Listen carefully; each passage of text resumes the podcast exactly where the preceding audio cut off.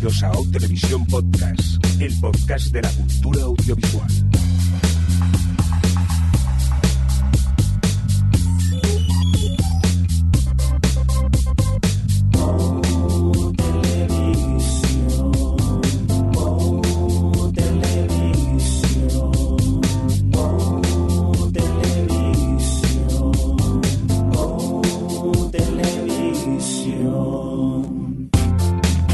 Bienvenidas, bienvenidos a O Televisión Podcast, eh, un podcast de televisión en el que yo que sé, llevamos eh, seis horas, tres días, mm, cuatro meses, no sé ya temporalmente dónde estamos con este episodio 300 de celebración, eh, que ya se ha convertido en una tortura. No, no, en serio, lo estamos pasando muy bien con este repaso. Ya, pero Este- yo no puedo más. Sigue tú, sigue tú. Yo no puedo. Presenta tú, yo no puedo. Ya Jordi ya se ha caído, ya mm, Javi ya su, su mm, sobrino ya no sabemos dónde está, se ha perdido el pueblo. Está durmiendo en el sofá el pobre. A Alex le tengo en la puerta de casa que ya no tal, entonces bueno, pues estamos aquí eh, grabando esta intro con, con nocturnidad y alevosía eh, de esta eh, última parte del especial. ¿No? Alejandro, hola, ¿qué tal? Sí, estamos aquí en nuestro programa 300, grabando el programa 302. Somos todo coherencia. Ya sabéis, hacednos caso todo lo que digamos, porque eh, Estamos normalizando estar cucú como Servan.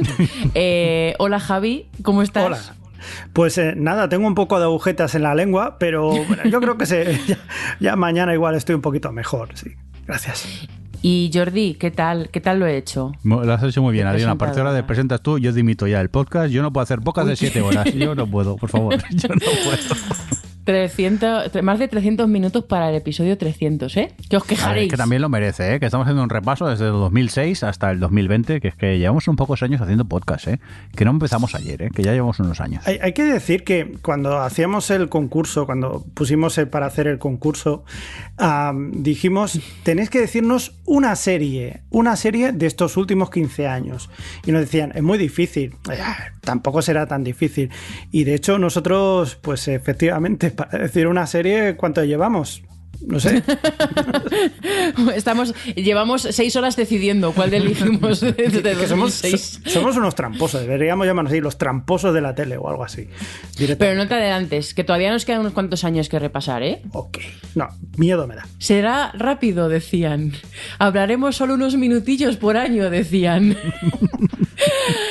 Vamos a pasar, ¿no? Al 2016. Venga, ¿Toca, ánimo, Jordi? ánimo, compañeros, que ya queda menos para acabar podcast. Yo no sé cuántas horas llevamos grabando.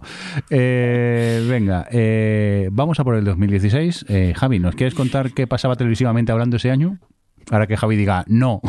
No, no. Pues como o sea, ha dicho que- antes Alex, no se ha acabado todavía Juego de Que no, o sea, sí, que nos gustaron muchas cosas y ya está. Venga, siguiente año.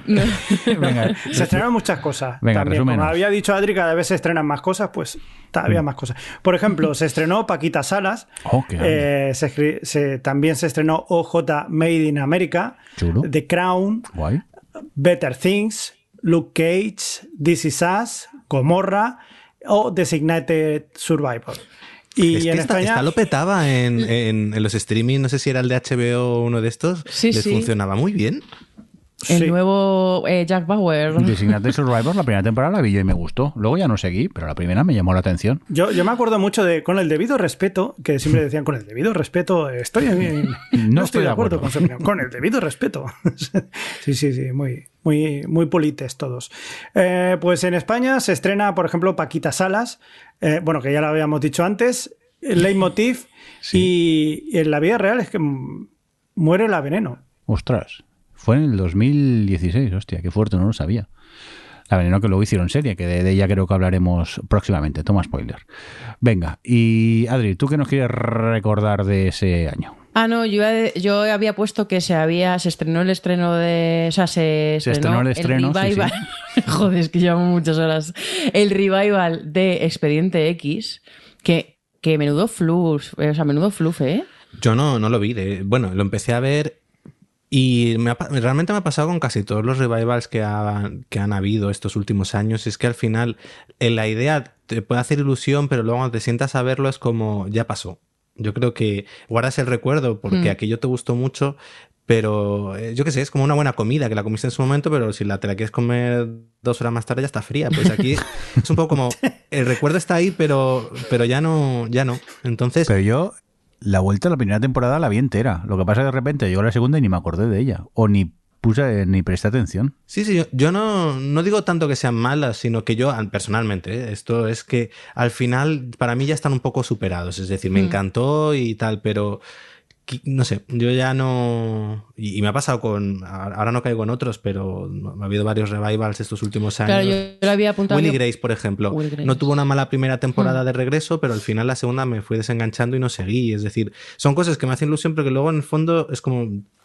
Lo disfruté en su momento, estuvo muy bien, no hacía falta. Yo creo que de estos revivals, bueno, o sea, el de la chica Gilmore, pues me, me gustó volver a verlas, pero es lo que dices tú, es como ya no tal.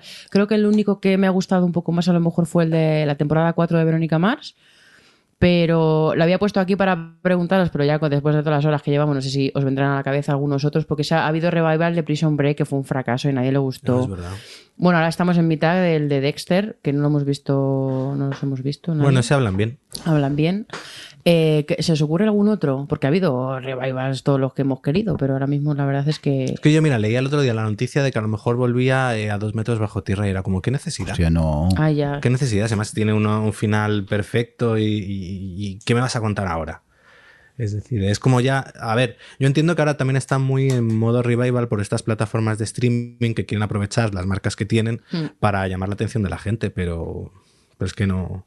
Yo creo que funciona más como concepto que luego como. Porque luego se han demostrado que casi ninguna funciona a nivel de audiencia.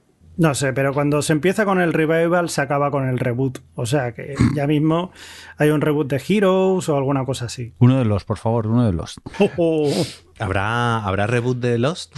No. no creo. Ha habido tantas herederas de Lost que no lo sé. No, o sea, no lo veo. Venga, Adri, ¿qué nos destacas tú? Pues, ¿qué os destaco yo? Dejadme que vaya para abajo en el guion. Y bueno, aquí se estrenó Westworld, Oh, Ah. maravilloso. que, jolín, a mí me ha gustado mucho Westworld. La gente se ha bajado mucho. La tercera temporada fue un poquito más regulín, pero la primera y la segunda yo las tengo como buena. Bueno, aquí les hicimos, le hicimos especiales y todo. Pues la, la primera La era la que era un lío. Bueno, un lío, la que estaba contada de forma desordenada, pero no lo sabías.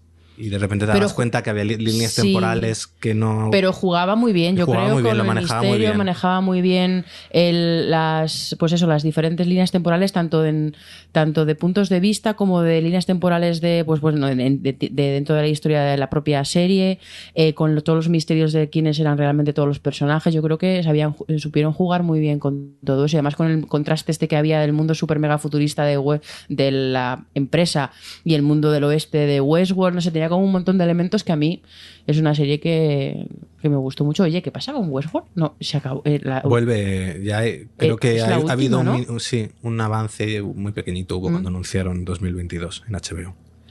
Eh, luego, eh, bueno, una serie que ha sido otra cancelación dolorosa de, OA, The OA, Va, que... va. La mamarrachada esa. ¡Qué mamarrachada! Vaya mierda final de la primera temporada. De la primera temporada es la que te, te enfadó. Bueno, pues menos mal que no has visto la segunda. No, no, ya no seguí, ya no seguí. la- Pues, joder, a mí es una serie que, que dentro de esa era es otra serie que es bastante pretenciosa y un poco obtusa y, y muy, sobre todo con las temporadas, se em- empieza a liar demasiado con ya un- el, el mundo este de, de quererte plantar muchas cosas y que tú seas el que le des un poco, o sea, como sin resolverlas en realidad, pero, pero no lo sé, es una serie que a mí ¿No os ha pasado con alguna que la veis y te hipnotiza? Te hipnotiza y hay cosas que no entiendes, pero no te importa no entenderlo todo. Person- a mí ella... Sí, sí, como pero con persona- esta no. Ya, ya, ya. Ella como personaje me parecía fascinante. Bueno, es que ella en general, esta actriz me gusta muchísimo. Eh, Bra- Eh, Brit Marling. Brit Marling, gracias. Me encanta, no me sé su nombre.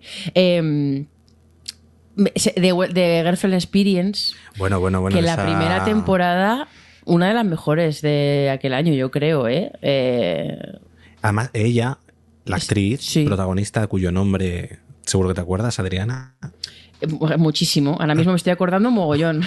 No, el, el papel que hacía, la que era capaz de darle esa frialdad, eh, no sé, cómo manejaba ese personaje, y la situación, más allá de la situación en la que está metida y ese estudio que hace de, de ella, me pareció fascinante. Riley Q. De Riley, es que me, me flipa la actriz. Mm, Sí, ella Es está nieta de Elvis, de Elvis Presley, ¿no? Sí.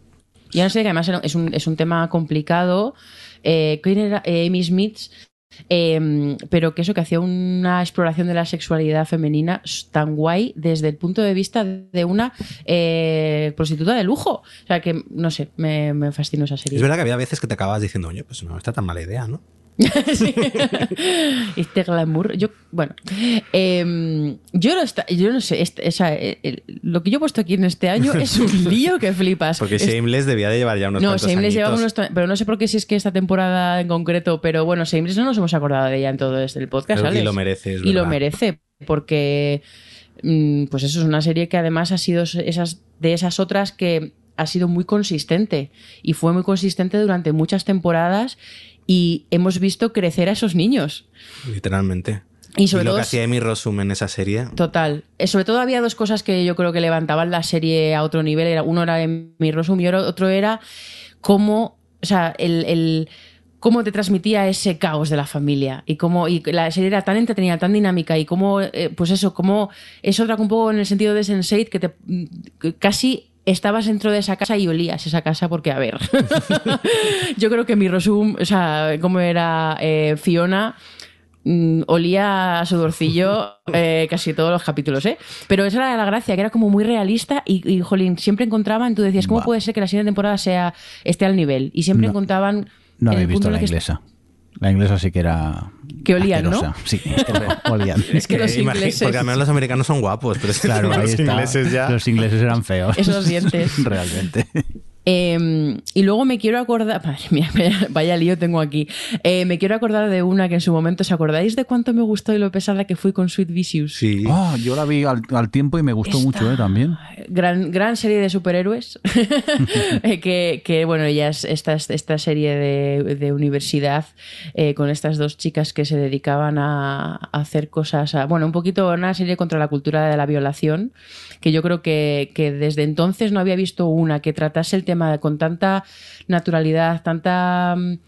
eh, pues bueno, en el fondo. Pues, Además, llegó antes del súper- Llegó antes del mito súper directa y súper clara, pero sin querer ser ale- aleccionadora además. O sea, lo hacía, el tono lo encontraba súper bien y no he visto ninguna que lo hiciera también como aquella hasta que hemos visto la de las chicas universitarias, esta, la vida bueno, y sexual. podría de- destruirte. Pero podría destruirte es más obvia. O sea, quiero decir, más obvia. A mí me gusta mucho podría destruirte, ¿eh? pero es más drama, Hmm. es más seria, es más. eh, tengo un discurso. Sweet Vicious era otra cosa, era más lúdica, no sé cómo. Y, y hablaba de las cosas muy bien siendo así de lúdica, que a mí me gustaba mucho. Era como. Es que era muy cómic. Entonces, eh, no sé, me la disfruté un montón. Y ahora pregunta a los demás, porque hay otras que tengo. Porque es que de verdad, la Adriana que ha hecho 2016, yo no sé qué ha pasado aquí. Estaba drogada, Así estaba que- drogada. Hablad vosotros y voy a comprobar algunas que tengo dudas.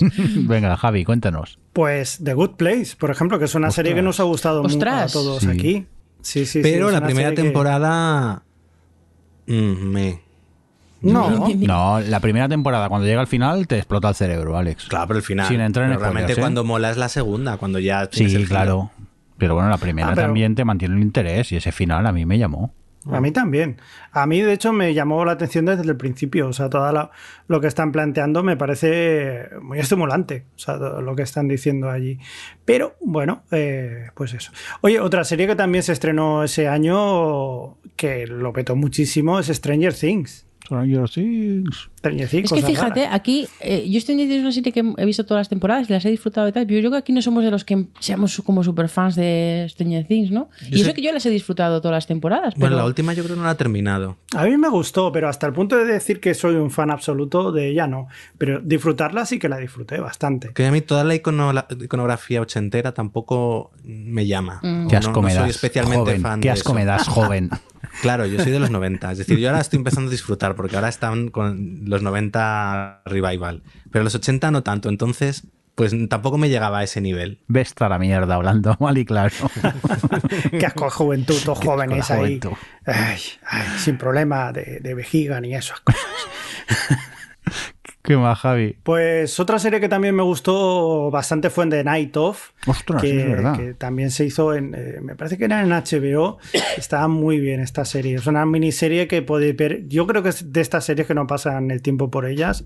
Y aunque sea un poco viejuna, pues no pasa nada porque lo que cuenta es, es, es muy chulo. Y yo creo que es actual, sigue siendo actual. O sea que está bien. Es atemporal. Y bueno, ¿qué más? Eh, My Hero Academia, que es una serie de anime también que empezó en ese, ese año y que ha funcionado muy bien. Ah, una serie que también era de viajes en el tiempo, que se llama esta es la Travelers. que creó. esta es la que creó el- la movida.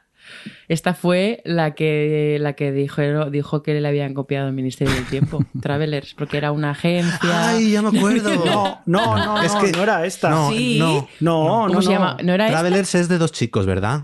No, La que tú dices es otra. ¿Y cómo es la otra entonces? No, la de Travelers es un grupo de gente que también viajan en el tiempo. es verdad que tú eras muy fan de esta. ¿Y cómo Sí. era? ¿Cuál fue la que la que creó el drama del Ministerio del Tiempo? ¿Todas? Hombre, bueno, a ver, claro, cual- cual- cualquiera que saquen se enfada, pero, pero la que detonó un poquito toda la broma fue Timeless, la serie esta del creador de Supernatural, que, que bueno, pues eso, que tenía como un, también, no era un ministerio, pero tenía como un, Sí, una agencia que una viajaba agencia que tiempo. viajaba en el tiempo para proteger el pasado y todas estas cosas. Eh, ay, por Dios, la he confundido con, con Travelers. ¿De cuándo era Timeless? Es- Yo creo que Timeless por aquí es también. el 2016. Un momento, Sí, 2016 también, 2016, pues sí. eso, pues eso. Claro, es que vieron el Ministerio del Tiempo y se empezaron a copiarle. todos. claro, claro. Venga, Javi, ¿qué más? Ay, pues, oye, una, una que, que también se estrenó en Netflix era 3%. que era, era aquella que era brasileña, brasileña. que solamente un 3% Sí. de la población tenía la posibilidad Ah, sí, de que ir a un con esta hicieron Alex también. Me quedé en el último, la primera temporada que no he visto todavía y no seguí. Sí, a mí me pasó igual, que la segunda temporada No. tardó un poquito Un y... poco, a ver, un poco de respeto, ¿eh? Con Alex. A- Hacer un Alex es no ver el último capítulo Vale, porque no quieres razón. acabarla, no porque se te ha olvidado. Claro. ni- o sea, eso es una cuestión de respeto. Porque te gusta tanto amor, que no quieres terminarla. Quieres que siempre tengas la opción de terminarla, aunque nunca la termines. Pero 300, o sea, 3% era guay, ¿eh? La segunda temporada también la vi, luego ya me desenganché. Yo me desenganché en la segunda, pero la primera me gustó mucho más. Era otra, era muy rollo de, de 100 en el sentido de que tenían la parte de atrás de los estudios, le habían dado dos pasillos y una habitación le dijeron, ruédalo todo aquí, ¿eh? No, y luego Toma, hay cuatro pijamas para los actores. Tenía ese punto cube y en este caso además eh, este o este es el punto escape room y sí que las lo que les proponían era inteligente entonces que molaba verlo no es como con otras que plantean ese tipo de, de pelis que dices pero si te le estás haciendo el dilema de las ovejas y el lobo en serio de sabes como hacían con la habitación de Fermat que es como en serio lo de las bombillas Ah, sí. en una habitación y los interruptores en otra me estás vacilando a, la a estos genios pero pero estaba estaba bien 3% sí Venga, Javi, que todavía te quedan, ¿no? No, me quedan un par solo. Ah, eh, El Exorcista, que fue la serie Ay. que. Sí, estaba bien. O sea, la, la verdad que la serie estaba mejor de lo que, de lo que pintaba. Pero a mí, a mí me gustó, me gustó bastante. Y bueno, es una pena porque la segunda temporada además acaba de una forma que, uff, que te queda un A ver. poco como. La serie eh, de- de Exorcist, es que vengo a echar mi rant, El run. eh, parecía que iba a ser mala y, y luego está muy bien porque iba creando una mitología en torno a lo de a los exorcismos, luego conectaba con la propia película original de, del exorcista y iba creando ahí una imaginería que estaba muy chula y que por desgracia se quedó a medias tras la cancelación, pero es que luego tenía además a sus dos curas, que bueno, bueno, bueno, yo me pasé las dos temporadas shipeándolos todo el rato. Era como confiésale, padre, pero nada, ¿eh? ¿No? nada Pero yo ahí veía, yo ahí veía tensión. Eh, había eso era homoerotismo. Porque además uno era Alfonso Herrera, que es el de Sensei, y todo, bueno, si ve Rebelde o todo eso, y es que, ay, en fin. ¿Alguna más, Javi? Bueno, eh, recordar que era la segunda temporada de, de Expanse ahí Que era ya buena. salta absolutamente todo y, y- y a mí me parece maravillosa a partir de esta temporada. Sí, la primera, de hecho me pasó que la primera me quedó así un poco y tuve que volver otra vez a ver eh, un poquito cómo acababa para, para despegar con la segunda y desde entonces ya no he parado. O O sea, ya me ha parecido... Lo que le pasaba a la segunda era que adaptaba, era, eh, es que es muy curiosa a veces de Expanse, porque adaptaba el final del primer libro y el comienzo del segundo. Entonces, claro, tiene un comienzo súper potente porque está adaptando el clímax de la primera novela y luego como que de repente tiene un pequeño valle porque, claro, está introduciéndote la segunda novela. Entonces, es una estructura un poco rara, pero hace que todo, que la segunda temporada empieza a tope porque es que empiezas, entras directo al clímax de la historia.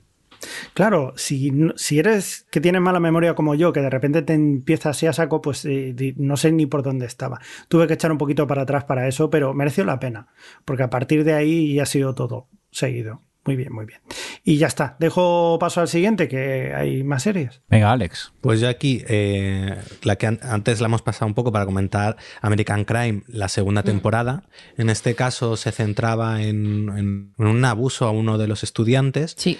Y bueno, todo lo que se va generando a partir de eso es una serie súper frustrante porque te va, pues eso, vas viendo un poco, pues cómo son los mecanismos, de cómo funcionan las instituciones y cómo, pues bueno. Eh, la disfruté muchísimo, lo que pasa que también Disfrutar es una palabra complicada. Un sufrir. Era un sufrir, pero era tan buena, estaba tan bien escrita, tan bien, interpretada, tan bien dirigida. Aquí estaba Regina King eh, estaba Regina King. topísimo. Estaba eh, Porque hablaba Felicity, mucho Huffman. De, de conflicto, o sea, de, de, del, del tema racial. Del tema racial, pero y también del tema de privilegios de clase. O sea, era una mezcla de temas. Sí, sí, era todo súper explosiva. eh, luego también. Ah, tengo que. La, segunda la segunda temporada de All Stars de RuPaul Drag Race. todo aquel que lo haya visto es maravillosa, es una temporada brutal. Yo creo que la mejor que ha hecho el formato. Eh, luego está la segunda temporada de Galavant, que era. La primera me, me pareció graciosa, pero la segunda temporada me pareció tan, tan, tan divertida y de las canciones eran tan geniales y todo era tan divertido que me fastidió muchísimo su cancelación. Y quinta temporada de Girls, que se ve que me gustó mucho. he puesto aquí. Porque lo he puesto en el guion, me tuvo que gustar. Venga, pues yo ya habéis hablado de Stranger Things, Westworld y Paquita Salas, y yo quiero destacar The Crown. Yo, como republicano, de repente dije, pero ¿por qué esto estoy enganchado a una serie que habla de la monarquía inglesa?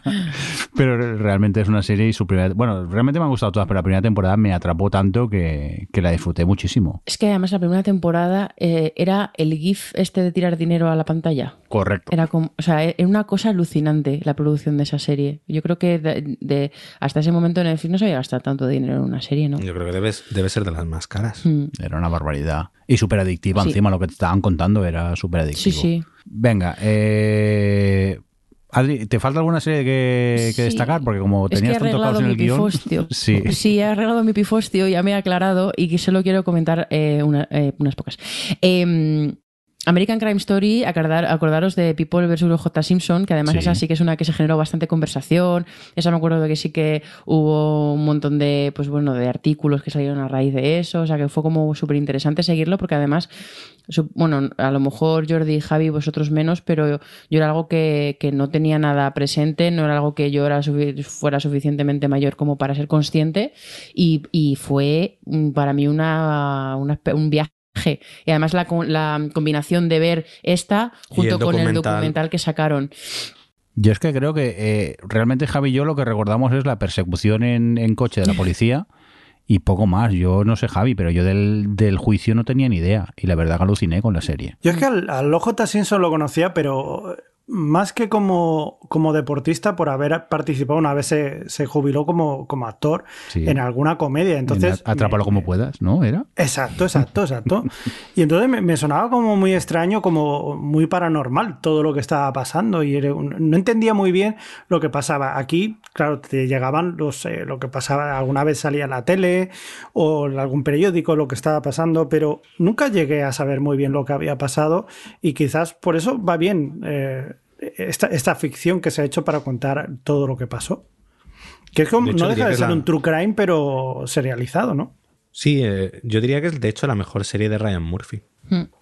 Es que es- estaba súper bien, la verdad. ¿Qué más? Eh, bueno, Previously on Brain Dead. Hostia, qué maravilloso. Ay, es verdad. No os olvidéis de Brain Dead. De los King. Que, lo- que bien nos lo pasamos, ¿eh? Sí, sí, la serie está de los, del matrimonio King. De los creadores de The Good Wife. Que si The Good Wife, que si The Good Fight, que si no sé qué. Yo es Brain que Dead no, es la no- buena. no entiendo que Adriana no vea The Pero- Good Wife. Porque no me gustan las series de abogados. Brain Dead es la buena.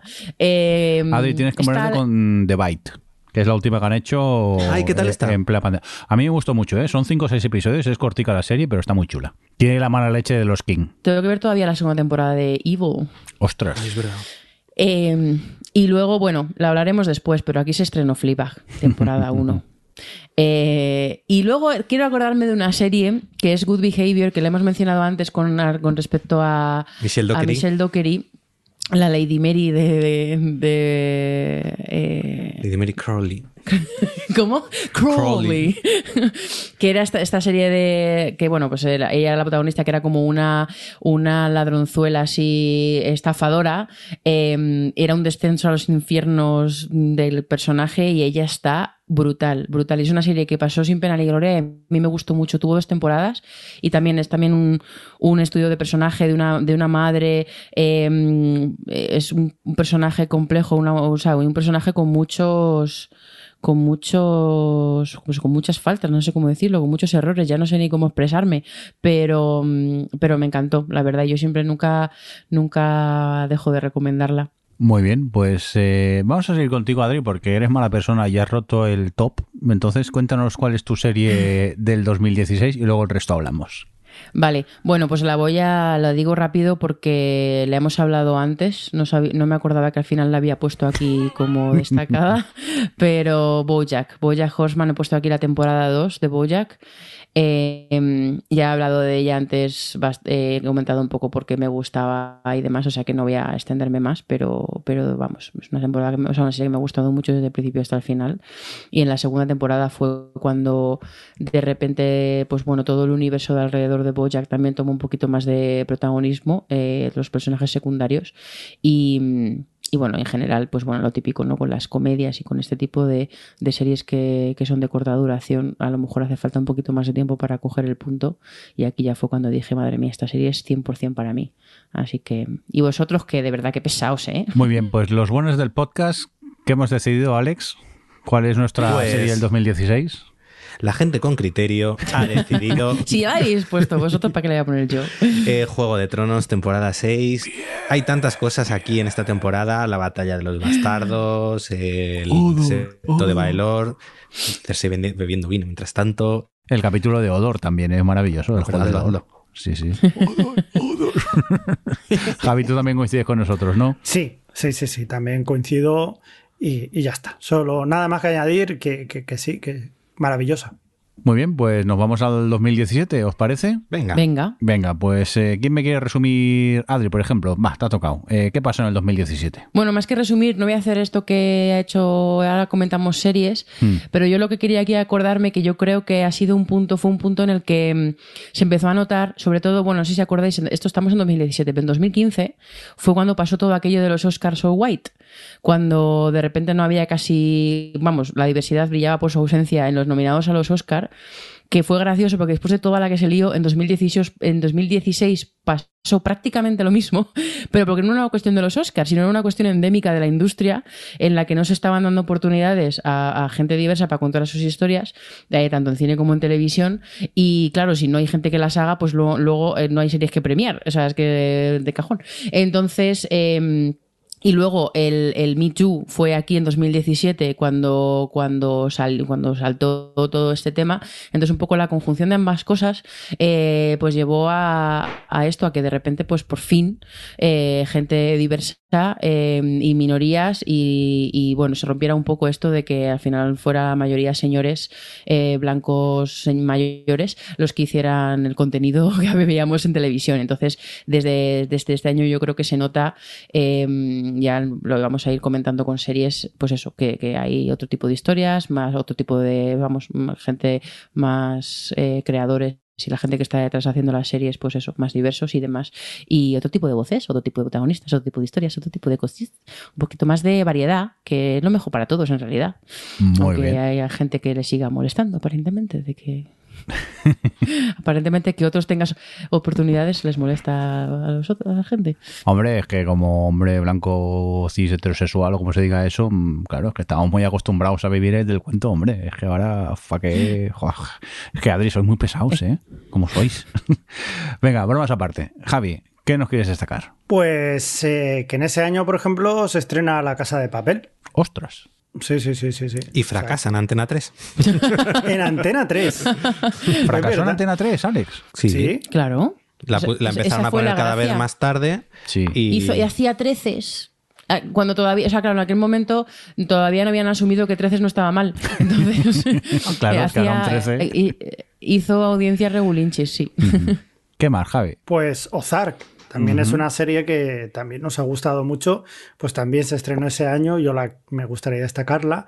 O la serie Dark, esta que, que ha funcionado también en, en- en Netflix y también es un Me poco falta el viajes en el tiempo. Hostia, ¿Eh? yo- Pero porque no me enteraba de nada. Y, y- y al último no lo vi porque era como, es que si no me entero de nada, me da igual la respuesta. Claro, yo es que creo que voy a tener que empezar. Yo vi la primera temporada y no seguí porque ya no me acordaba de nada de la primera temporada y creo que voy a tener que empezar otra vez a ver una primera temporada para poder seguir con Sí. las otras dos. Ponte, ponte con la primera temporada. Mm. Mm, Sí, sí, sí. Am, también se estrenó en Netflix la serie Mindhunter, que es eh, muy buena. Muy Sí, buena. La primera temporada, sobre todo, es, es brutal. A mí me parece una pasada la primera temporada. Y, y bueno, Increíble, además que como eso, esos interrogatorios. Los interroga- es verdad. Qué maravilla, qué bien, qué, qué pulso, qué, qué dirección, qué actuación, qué todo, qué maravilla. Yo ya no sé. ya- pues, y que es una lástima porque tiene toda la pinta que no vaya a volver. O sea, porque. No, la cancelaron ya, ¿no? Creo. Sí. Sí, qué lástima. qué Gracias que lástima. tuvo la 2 y poco más. Bueno, otra que también estaba, no viajes en el tiempo, sino en el espacio, bueno, desdoblamiento de mundos paralelos, etcétera, etcétera, Counterpart, que también está... Estaba guay, a mí me gustó esa. Y, y luego fíjate que pusieron muy bien la segunda temporada y no la llegué a ver. Pero sí, me gustó. Otra más, Future Man, ah, también. Eh, es verdad. Viajes en el tiempo, en el futuro, en este caso, que es una comedia que yo la verdad que, que me lo pasé muy bien con ella. Es, es una serie que ha funcionado muy bien y tiene momentos muy hilarantes. Es súper divertida. Sí, Y sí, además sí, sí. es una serie que ha aguantado No la con las temporadas. ¿Quién era el Future prota? Man, Jolín, el Pita, el, el Pita de Juegos del Hambre. Ah, era me acuerdo la, que- la de James Cameron, la de que entra en la casa de James Cameron. entra en la casa de James Cameron. Eso creo, que, creo que esa era la segunda temporada, o era la, La primera, primera. la primera. Eh, que, sí, sí, que era un verdad, gamer sí, que le sí. llegaban estos dos. Era una serie súper cachonda. Acuérdate del personaje masculino, el otro, el, Sí, el- el soldado. El soldado, que era súper gracioso porque era como muy emocional el señor. A mí me hacía muchísima gracia. Esta serie yo me lo pasaba bien. Sí, sí, sí, es, es muy chula. Otra comedia también que bastante, bastante bestia que también se estrenó este año es Happy. Ostras, es verdad. Una serie que, de hecho, cuando fue ayer, me parece, o antes de ayer, acabé la segunda temporada que la había dejado colgada. Y es una serie que, que, joder, que- que es muy bruta. Es bruta, bestia. Es, eh, Era la de un tío que tiene un amigo imaginario que es un unicornio o algo así, ¿no, Javi? Sí, en verdad lo tiene su hija, lo que pasa Ah, es que a su es hija la ha secuestrado un Santa Claus malvado y el tío que es un ex policía, sí, es un ex policía drogadicto y tal, pues eh, se le aparece, tiene un ataque al corazón y cuando se muere pues se le aparece el amigo invisible de su hija y entonces le va a acompañar durante todo el viaje, un, un burro volador azul. y es, y es, y es, una, es una barbaridad, es, un- es una pasada. Es, es una serie muy divertida, pero muy pasada de vueltas. O sea, no apta para todos los públicos, eso sí. Oye, pues yo de este año quiero recordar The End of the Fucking Wall, su primera temporada, que me fascinó, me, me pareció Fue algo súper original. Un fenómeno, sí, sí, sí, sí, sí, sí. Incluso la segunda luego no estuvo mal, pero su primera temporada me parecía muy, muy redonda. También se estrenó ese año Glow, la, su primera temporada. Mm.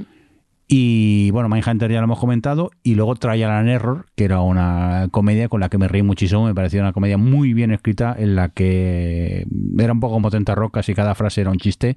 Y es una comedia que ha pasado muy desapercibida y que yo me lo pasé muy bien con ella, esta Trial and Error. Alex, cuéntanos. Pues mira, este año se estrenó El cuento de la criada, otro de los hits que, que bueno, luego ha ido perdiendo Que a la se gente ha por el camino. mucho, ¿no? Hombre, porque yo creo que es una serie que se alargó más de lo que Mm. debía. A mí me perdió y eso que me encantaba. Yo vi segunda, pero tras el final de la segunda dije, mira, no vuelvo a pasar por lo mismo otra vez. Hmm. Pero lo que fue la primera temporada fue un fenómeno porque Sí. Primero visualmente era muy potente, tenía, era muy reconocible, creaba una estampas. iconografía, muy- sí, muy, que era capaz eso de dejarte imágenes grabadas, todo el tema de los trajes de las criadas, de esa fotografía que era como un cuadro de Vermeer, todo estaba muy bien la primera temporada. Luego también fue el año de Big Little Lies, el otro fenómeno que empezó a instaurar esto de las miniseries que luego no son tan miniseries. Mm. Eh, que bueno, pues maravillosa toda ella. Luego, esta quizás la he puesto más por recordar, porque yo no la vi, que fue por 13 razones, otro de los Otro fenómenos fenómeno, sí. Es verdad. de esa época. Y luego una comedia que a mí me encantaba, que era Santa Clarita Por favor, con Drew Barrymore y Timothy Olyphant, que era No divertidísima. tenía gracia. Bueno, bueno, bueno, yo me No tronchaba con esa serie y él estaba tan guapo. Bueno, sí, sí. eh, Timothy Olyphant, madre mía, Bueno, sea, bueno, una bueno, cosa. A mí me hacía muchísima gracia. Es que era muy esta- tontorrón el humor, pero era muy divertido. Sí, sí, sí. Y me funcionaba muy bien. Luego también otra de, mi- de nuestra, que tampoco le gusta, me parece, a Jordi, ¿no? Eh, One Day at a Time. Un, día, a la vez. Eh, es increíble que las, que las comedias buenas no te gusten, Jordi. Es que no tenéis ni idea de comedias. Pero vamos, ese, ese era un happy place de. Vamos, que me hizo tan feliz. Luego, tercera temporada de Ricky Morty, que para mí me parece que es la mejor de todas. Pickle Rick. ¿Qué no Sí, bueno, eso? es que Es que. esa, eh, Qué grande. eh, Es el capítulo de la terapia. eh, el- bueno, es que tiene tantos esa temporada que, que para mí era una maravilla. Mira, antes has dicho que el padre de, de- de- en South Park no, pero el padre de Ricky Morty a tope con Bueno, él. es que es una maravilla. las que es una maravilla, siempre que es un Lo poquito loser más que es. Luego, segunda temporada de The Good Place, que a mí me, es donde ya me enganchó, cuando el giro y cómo ya lo llevan. Eh, séptima temporada de Juego de Tronos, pues obviamente hay que, hay que nombrarla porque seguía siendo la serie maravillosa que, que ha sido todos estos años. Adri, vamos contigo. Pues mira, es que has- habéis mencionado muchas, eh, así que, eh, mira, Channel Zero es, está muy olvidada, pero es una, una serie que tiene tres temporadas, cada temporada es de su padre y de su madre, pero es una serie de, de terror, o sea, se- eran siempre de terror. Pero que Adri, ¿la- bebían... ¿las puedes ver independientemente o no? Sí, Sí, Vale, totalmente. Sí, sí. Eh, la primera era mucho más Stephen King, la segunda, como era más de ciencia ficción, tenía como otro rollo. eh, y a mí al final, me- la tercera era un poquito más gore, más rollos satánicos y cosas así. No sé, es una serie que a mí me, que me molaba ver. Eh, Downward Dog, creo que esta te vas a acordar, Jordi. A mí me encantó esta serie. La de. Era una comedia de una chica. La protagonista era una chica, de no sé si tendría 20 y muchos o algo La así. de Fargo, ¿no? ¿Era? La de Fargo. Sí. Que, que el- eh, pero el que te contaba la serie era el perro. Sí. Y era- la- tú oías la voz en off de- del perro, entonces claro, el perro ella se iba a trabajar y el perro se quedaba en casa solo y tenía la voz en off y esta era, se va. Y me acuerdo, me acuerdo de, una, de cuando me enganchó en el primer capítulo que lo que se imaginaba el perro es que ella se iba con el coche a sacar la lengua por la ventana eh, sin él. y era un poco, al final no dejaba de ser un, pues este tipo de comedias de personaje de, de que, que está estancado eh, vitalmente y demás, pero desde el punto de vista del perro que le daba como una vuelta muy graciosa. Y esa la tengo todavía ahí guardada y de vez en cuando me veo algún capítulo porque me hacía muchísima gracia el perro. Eh, bueno, aquí como con Alex yo me he apuntado Better Call Saul creo en todos los años en los que se ha emitido. Pero bueno, ya habéis dicho Mindhunter, habéis dicho The Good Place temporada 2, eh, la, contra la que era Feud. Además, fui fue otra que moló mucho ver semana a semana porque también había artículos. En este caso era eh, quién era que lo escribía en un medio español que hacía un desgrane, creo, no sé si era Noel Ceballos, de todos los capítulos de pues toda como era el mundo Hollywood clásico, toda la gente que salía y molaba un montón leer esos esos esos artículos. Eh, el habéis ya todas estas las habéis dicho. Bueno, The Good Doctor, como buena fan de House y David Chase. Sí. Eh, y las series de médicos, pues de- la verdad es que de, de todas las series médicos de mierda que he ido viendo, acordado, no lo habéis dicho, y me extraña que Alex no haya metido para meterse conmigo en plan, ¿cómo era esta ahí de- del chico de Good- Resident. De Resident. Eh, ¿Cuáles más he visto? Que esas que las veo todas, pero bueno. Pero luego no a Anatomía de Grey. No, no, pero Es porque, que- porque es un- que- es que- porque es no que- es una serie de médicos, es un culebrón. Bueno, The Good Doctor es ciencia No. ficción. The Good Doctor es una serie médica. Lo- Anatomía de Grey es un culebrón que pasa en un hospital. Ahí Y tienen cosas no, médicas. y no lo digo en plan ni con, o sea, con- no lo digo en plan mal, pero son series distintas. Y The Good Doctor, pues eh, Mi, mi, mi, la he visto mi, hasta mi, la mi. tercera o la cuarta y me ha gustado mucho siempre. Eh, estrenaron Star Trek Discovery, que fue- ha sido cuando hemos vuelto Trekkie.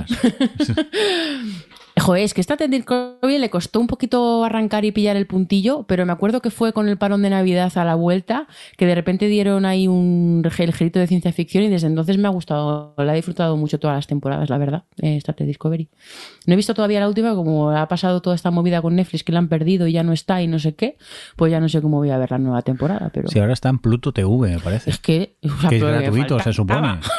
No, pero Lo que me faltaba. la de Pluto eh, tienes la app en las teles y encima es gratuito, que la puedes ver con publicidad, pero ahí la podrías ver, creo. Va, ya te la sacaron en streaming y la ves en HD Sí, esta tele. saldrá. Sí, porque Pluto TV la calidad. Es más, Pluto TV creo que solo están dobladas y no las puedes ver en inglés ni con subtítulos. O sea que eso a mí me echa un pelín para, para atrás. Pero ¿qué es esto de que tener conversaciones en el top? Jordi y Alex. Déjame, ¿no? Que hable con Alex, con mi amigo. Sí, Venga, sí. vamos a por el top. Alex, hablando de ti, ¿qué has No, si lo digo usted? por el guion. Lo digo por el guion, que tenéis conversaciones por escrito en el guion. Ah, bueno, es que Alex ha hecho trampa y acaba de cambiar el, el, el top No, que me había 2017. equivocado. Es que ha puesto, lo voy a contar sin poner, ha puesto Alex, la, que, la serie que va a contar ahora, y ha puesto entre paréntesis Jordi tramposo, y ha puesto Alex, es que había puesto la temporada 6 de Juego de Tronos y el año anterior, y ha puesto Jordi, vale, en sonrisita, y es como, pero podéis dejar de escribir. No, no, yo he puesto vale. La sonrisa la he puesto Vale, yo. ah, vale, la has puesto tú encima. Entonces, ¿qué, qué has destacado del, del 2017, Alex? Pues mira, aquí en 2017 he tenido que ser sincero conmigo mismo y la experiencia televisiva que más disfruté ese año fue OT 2017. ¿Por qué OT 2017 no era solo OT 2017? Eran los ensayos. El ensayo, primer pase de micros, segundo pase de micros, reparto de temas. eh, Esta es la de Amaya. Sí, la, la la primera La temporada primera de la del nueva. Revival, ¿no? De Revival con, pues eso, Amaya, Alfred, bueno, Ana Guerra, Aitana. Pero la viví tantísimo, es decir, lo, lo que implicó todo, el seguimiento, el poder verlo en YouTube, pues eso, toda la parte de.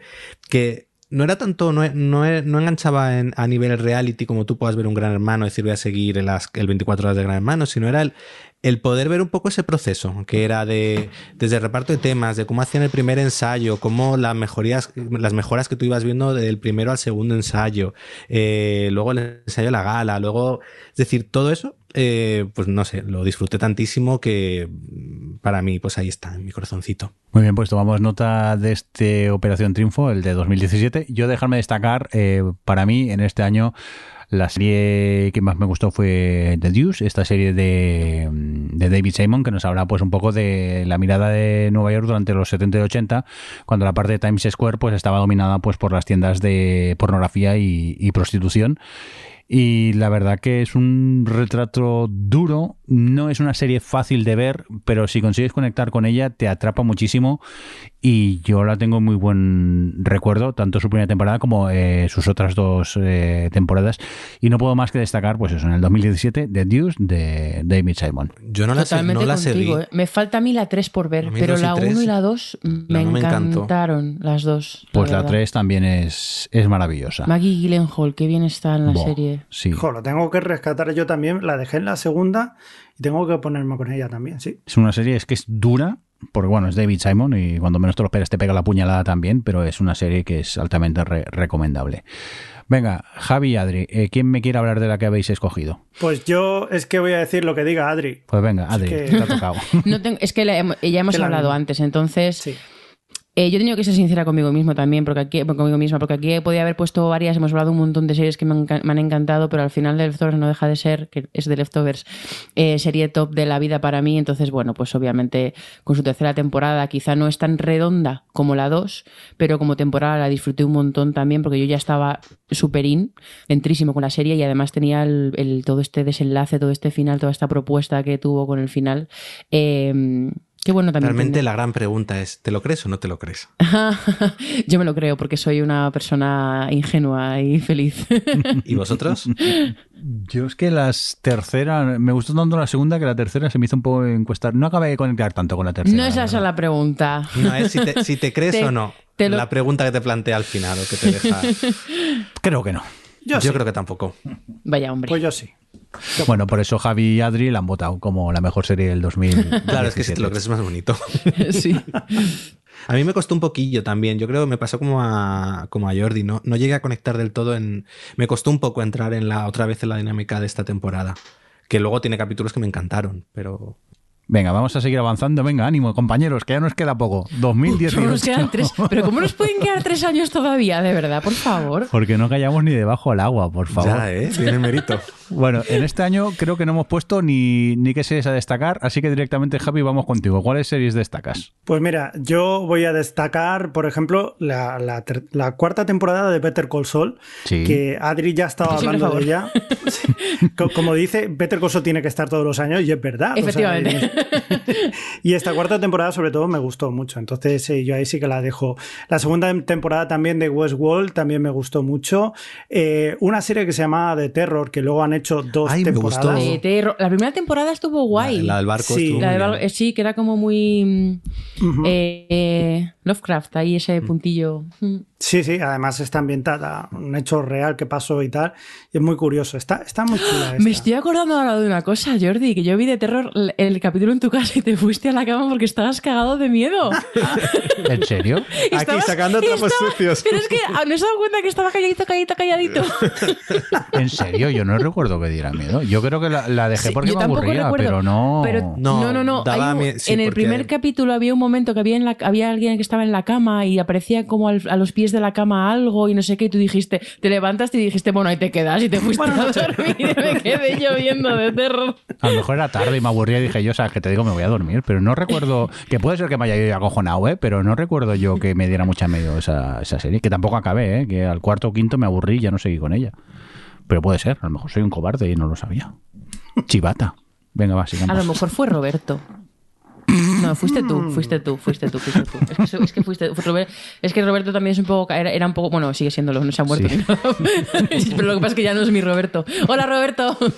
Hola, Eh, Robert. que- eh, era- era también bastante cagueta. Sí, pero sí. yo creo que fuiste tú, ¿eh? Fuiste Puede tú. ser, ¿eh? pero a mí me suena más que a lo mejor fui porque me aburría y estaba cansado, pero bueno, yo qué sé. Pero realmente no la acabé tampoco, o sea que no sé qué, qué pasó con ella. Bueno, dejar de humillarme, de humillarme y vamos a por más cosas. Pues eh, también me gustó mucho la serie de Looming Tower, que era pues, un, un repaso de lo que había pasado en las Torres Gemelas y ese conflicto entre la CIA y el FBI, que estaba muy bien hecho. O sea, la verdad que me gustó mucho. Y de lo que se estrenó aquí en España, me gustó muchísimo La Peste y Fariña. O sea, que, que eso. Ay, Fariña estaba fenomenal. Sí, sí, sí. Joder, pues sí que viste cositas y destacas. Eh, Adri, pesa, ¿qué quieres destacar? Es que lo veo puesto en el guion qué pesa eres, qué pesa eres. Una de la que no he hablado nunca. Colony. Estas navidades regala Colony. Estas Venga. navidades regala Colony, ¿os acordáis de eso? Es que para que, o sea, es que, es que acordaos que yo pedí que la gente dejase Colony de fondo en casa en Netflix para ver si la renovaban. O sea, Y como influencer que eres, funcionó muy bien, ¿eh? funcionó fenomenal. Bueno, ya están las tres temporadas en Netflix, las podéis ver. Eh, ay, por favor, un re- que algún día algún, alguien con mucho dinero, cuando me toque el Euromillón hago la cuarta temporada de Colony. Eh, otra que quiero destacar es, no hemos hablado de ella, bueno, pues, porque es, obviamente, eh, Legión.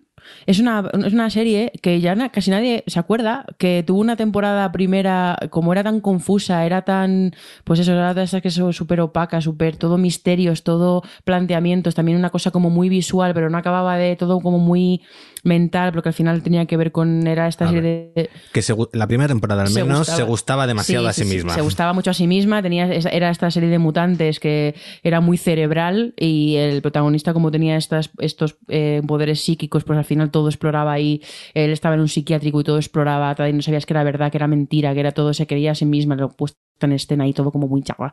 Eh, pues la gente la abandonó ahí por este tema, que lo puedo entender, pero es que la segunda temporada fue brutal, pero brutal, brutal. Me gustó muchísimo, además, eh, al final eh, no deja de ser una serie de superhéroes y los superhéroes funcionan con arquetipos y cómo cogía la, segunda temporada esos arquetipos y les daba la vuelta, a mí me voló la cabeza el todo el desenlace, me gustó un montón y aparte es una de las bandas sonoras de series que más he escuchado luego después. Eh, se estrenó Killing Eve. Eh, Ostras, verdad. que, que acordamos, recordemos que, que, bueno, es una gran serie, además por, pues bueno, tiene esas dos protagonistas, sobre todo la relación que tienen ellas dos protagonistas eh, y la, la cotidianidad que tiene para, para ser tan excepcional lo que cuenta. Luego tenía esos momentos de cotidianidad que yo todavía me acuerdo y siempre pongo de ejemplo esta serie eh, porque es algo que me, que me llamaba mucho la atención. Y bueno, como a otras las vamos a comentar, eh, también quiero recordar Maniac, que es esta serie con, de, con Emma Stone y, Jonah Hill, eh, que también era así bastante... mm, Un poco la línea de Legión en el sentido de que también iba mucho de rollos mentales y estas cosas que a mí me van mucho, la verdad. Y me gustó. A mí eso es una serie que además también tenía como visualmente, tenía como eh, su propia, es que no es mitología, su propia iconografía, eh, la banda sonora mola mucho y misterios, misterios, misterios y me moló por no extenderme demasiado ya. Porque además esto no lo hemos comentado, pero ya estos últimos años, como hacemos, tenemos estos tops bastante exhaustivos eh, por año, pues nada, y si queréis que profundicemos, ahí tenéis los, los episodios eh, de estos de anuales que hacemos ya todos los años, los tops estos con trampas. Adri, pensaba que ibas a decir, si quieres que pro- profundicemos, hazte oyente premium del podcast. Suscríbete y dale a la campanita. Venga, eh, Alex, cuéntanos. Yo no, simplemente destacar Fariña, que la ha comentado antes Javi, pero la disfruté muchísimo. Eh, los actores, la forma en la que está contada, cómo va desarrollando la trama, personajes, todo. Me pareció estupenda. Y, luego fue el año que se estrenó Succession, la primera temporada. Una serie que además yo la vi ese año, pero la vi más tarde. Creo que se estrenó en verano y de primeras no me llamaba nada. Y empezó un poco, poco a poco, además fue del run run de la gente, de empezar a hablar cuando acabó la temporada de que estaba bien, que estaba bien. Y ya entonces me animé a verla y al principio me costó, es decir, los primeros cuatro capítulos como no- que no entré, ya de repente hice el clic y, ya a tope. Una vez eh, ya acepté el tono que tenía, cómo lo quería contar y, ya empecé a, estar dentro de, de todo ese, pues bueno, la trama que también te mete empresarial y demás, eh, genial. Eh, creo que es toda la segunda mitad de Succession, de la primera temporada de Succession es una maravilla. Al final habrá que verla, que son muy pesados, ¿eh? pero es que a mí me da una pereza horrible. Succession. Ya, a mí también. No sé si a vosotros también os pasa. A, mí me sí, daba, eh, para empezarla, pero luego, de verdad, te compensa. Venga, pues tomo nota y la pongo en la lista de pendientes. Eh, Yo, bueno, ya habéis hablado de Killing Eve. eh, quisiera comentar de Homecoming, esa producción de HBO que está basada en un podcast que estaba protagonizada por Julia Roberts, que la verdad que me, me atrapó muchísimo y me gustó. La comentó Adri primero en el podcast, yo no la había llegado a ver, pero luego la vi y, y la disfruté mucho, Homecoming. Hombre, por supuesto, el documental Wild Wild Country. No sé si Ay, os acuerdas de- Ay. de, Sheila. Sheila, Sheila, madre Sheila. mía, personaje del año. Y luego también de Amazon teníamos la serie Forever, que me, Ay, que me había encantó. olvidado. Me Sí, encantó sí. esa serie. Estaba muy, Jo, muy Es chula. verdad. Y dicho esto, de las que más destaco, vámonos ya por el top del 2018. Eh, venga, Alex, por orden. ¿Tú qué? ¿Con qué te quedas? Pues yo, sin duda alguna, con The Haunting, La Maldición de Hill House. La casa de Eh, José Gil. que, que, bueno, me, me encantó. Creo que, que aunaba muy bien la mezcla entre terror, drama familiar, que usaba muy bien el terror como metáfora de todos esos eh, traumas eh, que, que arrastran los primeros niños eh, al convertirse en adultos. Y eso creo que utiliza muy bien el terror para contar otras cosas, pero que a la vez no se olvida de que es una serie de terror y Hmm. es capaz de darte miedo. Tiene uno de los sustos más mm, de quedarte ahí en el muñeco, ahí en el sofá. Eh, y, y- y, bah, es que tiene todo lo que me podía gustar, ese, esa casa, ese capítulo de- del capítulo del funeral, bueno, todo. La resolución del, del fantasma del cuello roto, bueno, es que es, toda, es una serie que, de hecho, el otro día digo, tengo que sacar un hueco y volver a verla, porque la disfruté tanto que ahora quiero volver a verla otra vez porque me encantó. Yo que no soy de series de miedo, la vi al final y me gustó. ¿eh? También he de decir que volví un día de Zaragoza a Barcelona de noche y me daba miedo mirar por el retrovisor o mirar para atrás. y hasta aquí puedo leer. Venga, Adri, vamos a por ti. ¿Qué destacas tu, tu, tu- tu serie top de este 2018? De Una alegre así, de estas que tú ves y te da ganas de vivir. ¿a que Esa sí, comedia. Sí, esa comedia, esa comedia que no solo es top de este año, o sea, no solo la destacaría de este año, la destacaría de la vida. Heridas abiertas, estaba pensando como era en español. Sharp Objects, Sí. esta serie de, basada en el, libro de, en el libro de Gillian Flynn, la autora de Perdida. Eh, dirigida, por cierto, con Jean-Marc- eh, por Jean-Marc Vallée, o Vallée, nunca sé cómo se pronuncia su apellido, pero que, pobre- que hace poco eh, se supo que, mm, que había fallecido. Una pena, la verdad, porque era eh, jovencísimo Mm. todavía. Eh, y pff, es que, bueno, protagonizada por Amy Adams, por cierto, y a- es que ya hemos hablado, yo creo que ya he hablado mucho de esta serie aquí, pero es que esta, a mí me, pues bueno, tiene todos estos elementos que, que, con los que conecto mucho. Por una parte, este rollo de- de drama psicológico, de deconstrucción psicológica de un personaje. Además, aquí teníamos el juego en tres generaciones de una madre, una hija y una nieta. Em, donde el misterio, bueno, la desaparición que se investigaba no era más que un MacGuffin para explorar un poco la relación de esas, de esas tres mujeres y sobre todo del personaje principal, el que era el de Maisie Adams, que era una mujer que estaba rotísima por dentro y cómo esa esa, ese interior roto que ella tenía como que permeaba en la forma en la que te contaban la serie de una de, pues bueno tiene una narración visual fragmentada eh, musical era un, era toda una experiencia cinematográfica visual.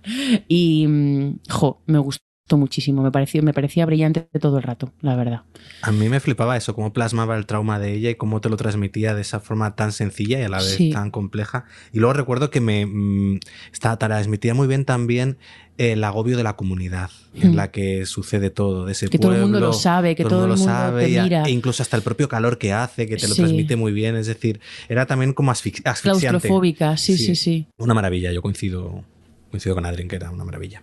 Venga, Javi, ¿y tú y yo que hemos coincidido? ¿Con qué nos hemos quedado en este 2018? Con Bodyguard, el guardaespaldas.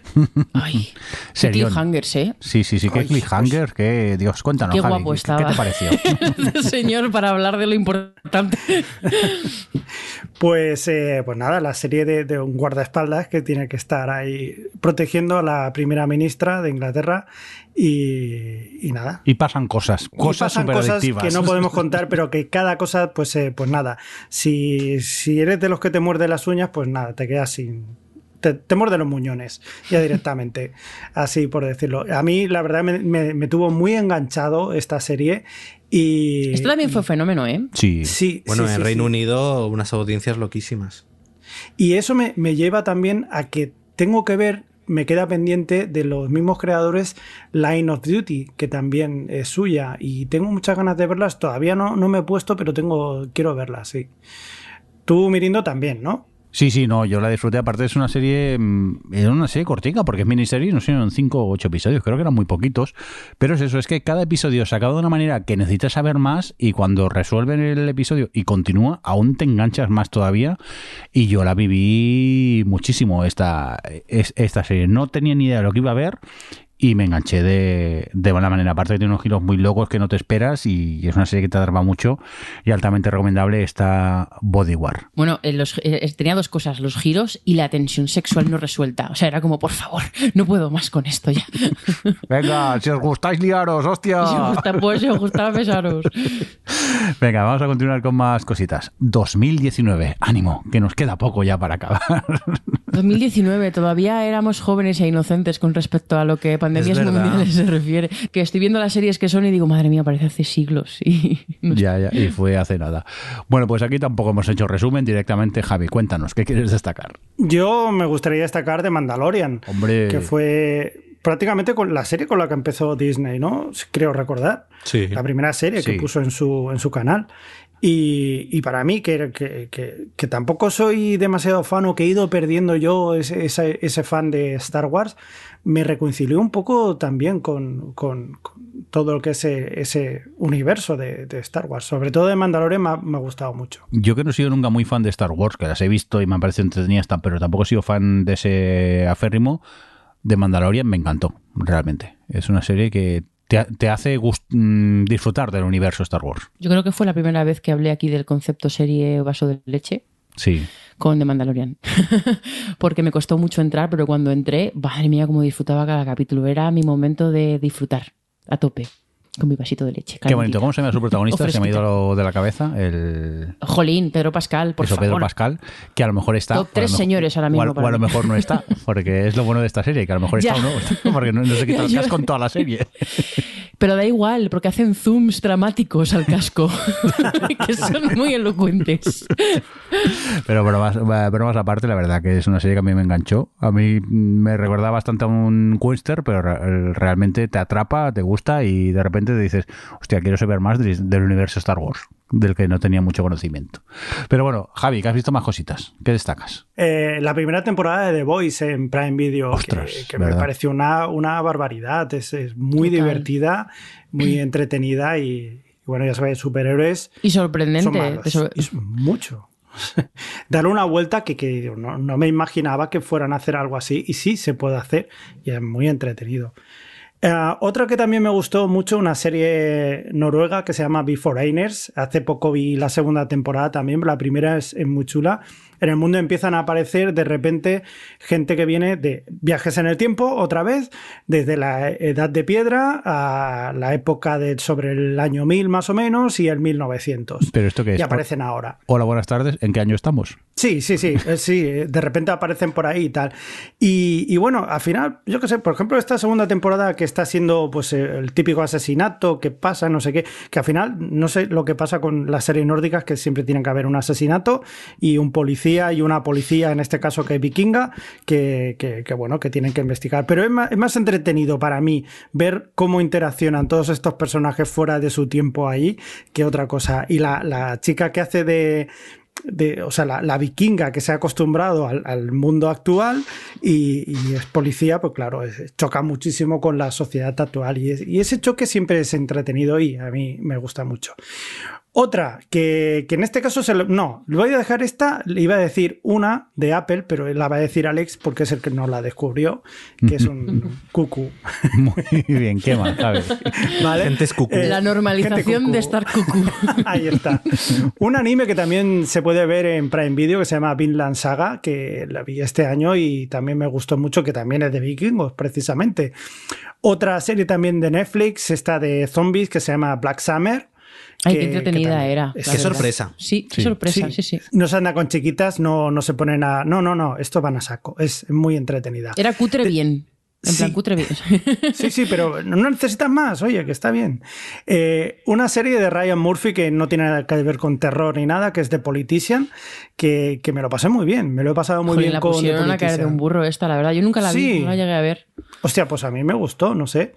Que, que es muy rollo lo que pasa en el instituto, que bueno, pero a mí me, me gustó, me entretuvo bastante.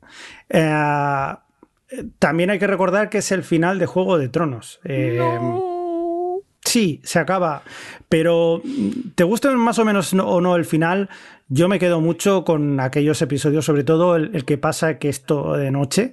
La que- larga que noche. Capítulo Sí, tres. La, la A larga ver, noche. Yo cuando ya lo vi en 4K HD, pude ver algo de lo que sucedía. Bueno, qué exagerados sois, de verdad. Yo voy a decir una cosa. Aquí ya ten- tenemos un especial de, de Juego de Tronos en el final, pero. eh, ¿Final sí o final no? Alex. Sí, me he colado, perdón. A ver, sí. Sí, sí, pero No, no, no. Yo te he preguntado. Yo te he preguntado. Final. Esto. No. No. Es- Alejandro. Lo que quería decir era que el camino no, pero pre- el final he hecho- sí. He hecho una pregunta binaria. He hecho ¿Sí una pregunta no? binaria. ¿Sí o no? sí. Vale. ¿Adriana? Sí. ¿Javi? No. O sea, somos tres contra uno aquí. Bueno, no pasa nada. Espera un momento, un momento, un momento. Eh, otra pregunta binaria. Alex, bueno, a ti te, importa un poco menos, pero final de perdido, ¿sí o no? Ay, sí, me reí muchísimo cuando Ay, lo vi favor, pensando en la digo. gente. No, Claro, es que Alex no lo ha visto, no lo ha visto. claro, yo me veía los principios gente, y finales pero de temporada. Entonces, cuando de repente llegué al final, veo que quitan un tapón y de la ¡Cállate! isla. ¡Cállate! Y dije, ay, ay, ay, la que se Pero va a liar el cuando la gente. eso no es el pero cuando, cuando El ocurre va, eso el dije, que la que se va a liar en internet. Y se lió.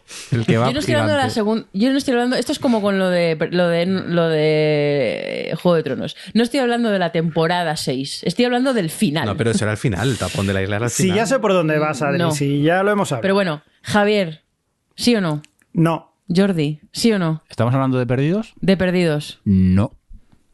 El final no. El viaje sí, el final no. Jordi, ¿sí o no? ¿Estamos hablando de perdidos? De perdidos. No. Me cago en todo lo que se menea. El viaje sí, el final no.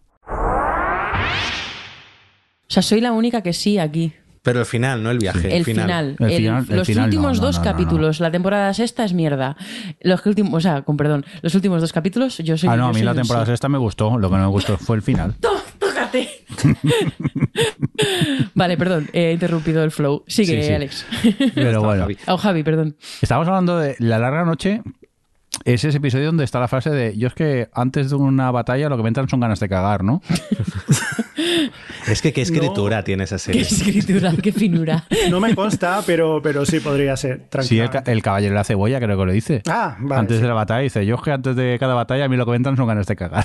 A ver, yo cuando. Además lo, lo volví a ver con Adri, creo que eh, lo vimos en 4K, el episodio de. mm, Gracias por Campana invitarnos. llama, ¿no? y.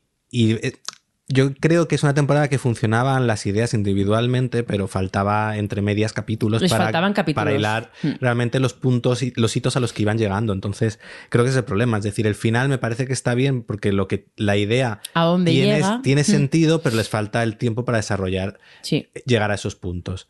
También digo que yo cuando acabé, yo final bien y tal, pero acabé saturado de Juego de Tronos en el sentido de que hubo tal cantidad de backlash, también de sobreanálisis, de artículos, de todo, que de hecho acabé un poco como con estrés postraumático. Recuerdo que ese, eh, esas navidades me, me regaló Carlos por cumpleaños un li- el libro este de, de, de Martin que cuenta la historia de los Targaryen.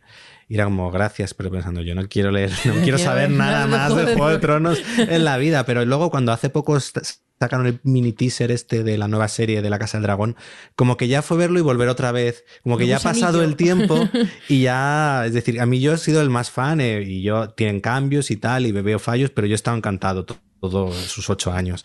Pero a- yo creo que la, la sobreexposición de la serie y el sobreanálisis a la que se sometió al final hasta a mí me saturó. Entonces, ahora agradezco el tiempo que ha pasado y, y tengo ganas de ver el nuevo spin-off, a ver qué cuentan y, y yo a tope. Javi, ¿te queda alguna serie que destacar o qué? Sí, que además habíamos estado un poco que no sabíamos muy bien cuándo se había estrenado y es What We Do in the Shadows, Ostras. que es eh, la de los vampiros, eh, que a mí me parece una de las mejores series que estoy viendo últimamente, me lo paso muy muy bien con ella, es muy divertida. Pues nada, tomamos nota y nos vamos a por Adri. ¿Qué destacas tú? Pues mira, hay bastantes series top este año, la verdad, porque aquí se estrenó Years and Years. Ostras. Esta serie supuestamente futurista, pero no.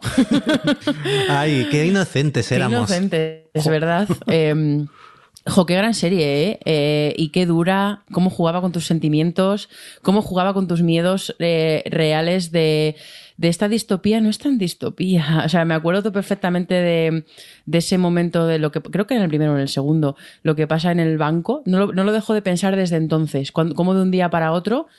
Eh, o sea, no dejo de pensar que yo tengo, yo sé que tengo dinero porque hay una aplicación en Pero mi móvil virtual. que me dice que tengo dinero. Pero claro, desde que he visto Years and Years me vivo con miedo. Debajo del colchón, ¿no? Total. y, por eso, y- amigos, y- Adri y- tiene dos millones de euros debajo del colchón, por si acaso. Pero igu- igual que con este ejemplo, eh, eh, lo podría decir con cualquier otro aspecto de la vida y del, del, del capitalismo y de la sociedad que, eh, con el- del que habla Years and Years. Es una serie, eh, en fin, brutal. Luego, otra brutal, Watchmen. Ostras. O sea, lo poco que me gustó la peli y cuantísimo me gustó la serie. O sea, de verdad yo, Damon, Lindelof y yo tenemos una relación de amor bastante intensa eh, a lo largo de los años. él no lo sabe. Aunque él no lo sabe, como bien indica este podcast, porque he hablado de Perdidos, he hablado de, de, de Leftovers y ahora de Watchmen. Me Em, acabo- perdonad, pero me acabo de imaginar a Adri escondida en un arbusto delante de la casa de Damon Lindelof, esperando a que salga de casa. Halloween eh, Damon Lindelof Edition. Em, luego, bueno, Evil, Evil, en la serie esta de los King, que no sé si hemos mencionado antes, pero Sí. Que, eso, que para ser un procedimental con esos aires también un poquito de expediente X, pero en el terror en lugar de la ciencia ficción, que se supone, o sea, que es de, de network y demás, eh, tiene como un, un, nivel de, de sutileza a la hora de, plantear además de este conflicto de fe y ciencia y demás. Tengo ganas de ver la segunda temporada, porque además el final de la primera eh, se quedaba bastante fuertecito. Em, luego, y luego, bueno, quiero destacar sobre todo Queer Eye, que yo fue aquí, no se estrenó aquí Queer Eye, pero yo fue aquí cuando la descubrí. 2019 fue un año complicadillo personalmente y tuvo, tuvo un momento en el que Queer Eye, las cuatro temporadas que había, me fueron como, pues bueno, fueron mi nube de felicidad, de burbujita, de hacerme feliz y la he seguido viendo y me sigue gustando. Es un formato que, que, bueno, que se le pueden ver más o menos las costuras en algunos momentos, pero, pero bueno, que está en Netflix y yo lo recomiendo mucho si queréis Lugar Feliz, porque de hecho se acaba de estrenar una temporada nueva y me está encantando. Y, y bueno, pues la, la, cuarta temporada de Verónica Mars, que yo, dentro de que no me gustó demasiado, no entendí muy bien después del viaje que cuentan de ella, que me pareció interesantísimo lo que planteaban del conflicto de ella en la temporada, no entendí el desenlace, la verdad. Eh, no, no, lo entendí. Simplemente no es un caso de estos de, pues no estoy de acuerdo con el final. Es simplemente es que no, no todavía sigo sin entender qué, qué, quería contar con eso. Yo creo que quería contar una nueva temporada, pero ahí se quedó. ¿Tú crees? Es que a ver, a mí es que el viaje me gustó ¿no? mucho, sí que es verdad que al final te dices, ¿por qué? ¿Por qué hacéis claro, esto? Es, y lo único que se me ocurre sentido. es que estaban esperando una próxima temporada. Si no, no tiene ni pies ni cabeza ese final. Ya no lo sé. Pero bueno, yo la disfruté dentro de lo que hemos hablado antes de es que. Es decir, que si la veo, no veo el último, ¿no? No sé si es el último, te lo puedo, te lo, te lo reviso y te lo digo. eh, pero, pero sí, yo creo que era el último, y además los últimos minutos, que de repente Sí, fue sí, como, sí. Es, es, como al final un poco dices, quizá me quitas Sí, sí. esto y, y, hubiera sido una temporada redonda. Mm. Y es lo, y lo que comentábamos antes, que estos revivals son complicados porque tú ya, aunque te guste tal, emocionalmente estás en otro sitio, pero yo creo que fue un buen revival porque acusó un poco el tiempo que había pasado también para el espectador y para el y, y te mostró un personaje de una forma un poco arriesgada, porque es llevar al personaje por un camino, un personaje que el espectador quiere muchísimo, por un camino complicado. De, a ver, Tronca está siendo un poco gilipollas. Y lo exploraron, que no, Jordi, Sí. porque, uf, madre mía. Y, y fue el año de, bueno, se estrenó Andón, que molaba, se estrenó Unbelievable, que Ah, es verdad. fue una serie que, que me gustó mucho. Y ya me cayó. Bueno, ya había destacado Years and Years y Watchmen, que ya habéis hablado, así que vamos a por Alex. Pues fue también el estreno de Euforia. Ah. Una serie también. Ostras. Pues eso, lo que fue Skins en su momento, pues eh, Euforia. Es aún más exceso. Pero de nuevo Se también. estrena ahora nueva temporada. Ya ha empezado. Ya ha empezado. Es a la vez es una serie muy triste por todo lo que en el fondo te está contando. Visualmente es la leche, es decir, tiene un, estilo visual. De nuevo, es icónica, yo creo, en algunas de, las cosas que, que, crean, el tema de los maquillajes, la forma de presentar a los chavales y ese universo casi que propio.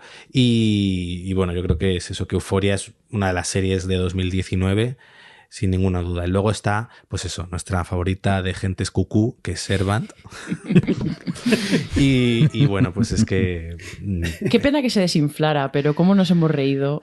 Se desinfla, pero bueno, la, al final de la segunda temporada. Y hay que ver qué tal la tercera, a ver si lo solucionan. Porque el principio de la segunda también era maravilla. Esta es una que, que os, ya os digo que mola mucho también ponerle a alguien. Que yo me acuerdo a, a mi amiga Silvia, Silvia eh, de que, que, se pasó aquí unos días en mi casa y, y, y, yo ya había visto lo, como, no sé si los tres primeros capítulos o algo así. Los vi otra vez todos con ella, solo mirándola a ella, para mirar las reacciones. Porque sí que es. Sí. A los Juegos de Tronos, ¿no? A ver, a ver, a ver. A los Juegos de Sí, sí, Tronos. Sí, total. sí, sí. Porque es que esos giros, sobre todo los primeros Los dos primeros capítulos, capítulos es era- como, pero perdón. No, no coger ni una cuna y lo tira, era como, que perdona, ¿qué está pasando aquí? En fin, maravilla. Y luego, uno de mis, de ese año, acabé traumatizado, perdido, viendo un anime muy cookie, muy cookie, muy cookie, que había en Netflix con un dibujo en el que, con unos niños que de- deciden iniciar una aventura, ya- la serie se llama Made in Abyss, y deciden entrar en un abismo que hay a ver qué pasa. Madre mía. Y bueno, pues la serie coge, te coge el corazón, lo estruja, lo revienta, lo pisotea, lo escupe y lo tira a la basura. Y luego te lo olvida comerte, te lo olvida comértelo. Sí, sí. Porque, porque madre mía, qué final. Yo que no soy muy de anime la vi y es verdad, es verdad. Porque me hablaste también de ella que al final me puse a verla y digo, joder, qué malas Y personas además son. engaña porque empieza, em- empieza, pues bueno, dices, vale, será un poquito sangrienta, un poquito tal, pero de repente lo que te hacen los últimos capítulos Sí, con la sí, historia sí. de un personaje que aparece ahí es como, bueno, es que lo pienso y, y un horror, pero muy buena, muy buena. Venga, pues ha llegado el momento de hablar del top 2019. Adriana Izquierdo, cuéntame. Pues vamos a ver. Fleabag. Temporada Hombre, dos. hombre, Es que- Fleabag, la, la serie que yo vi en desorden. perdón, perdón que se ha durado el micro, pero se me había olvidado este dato.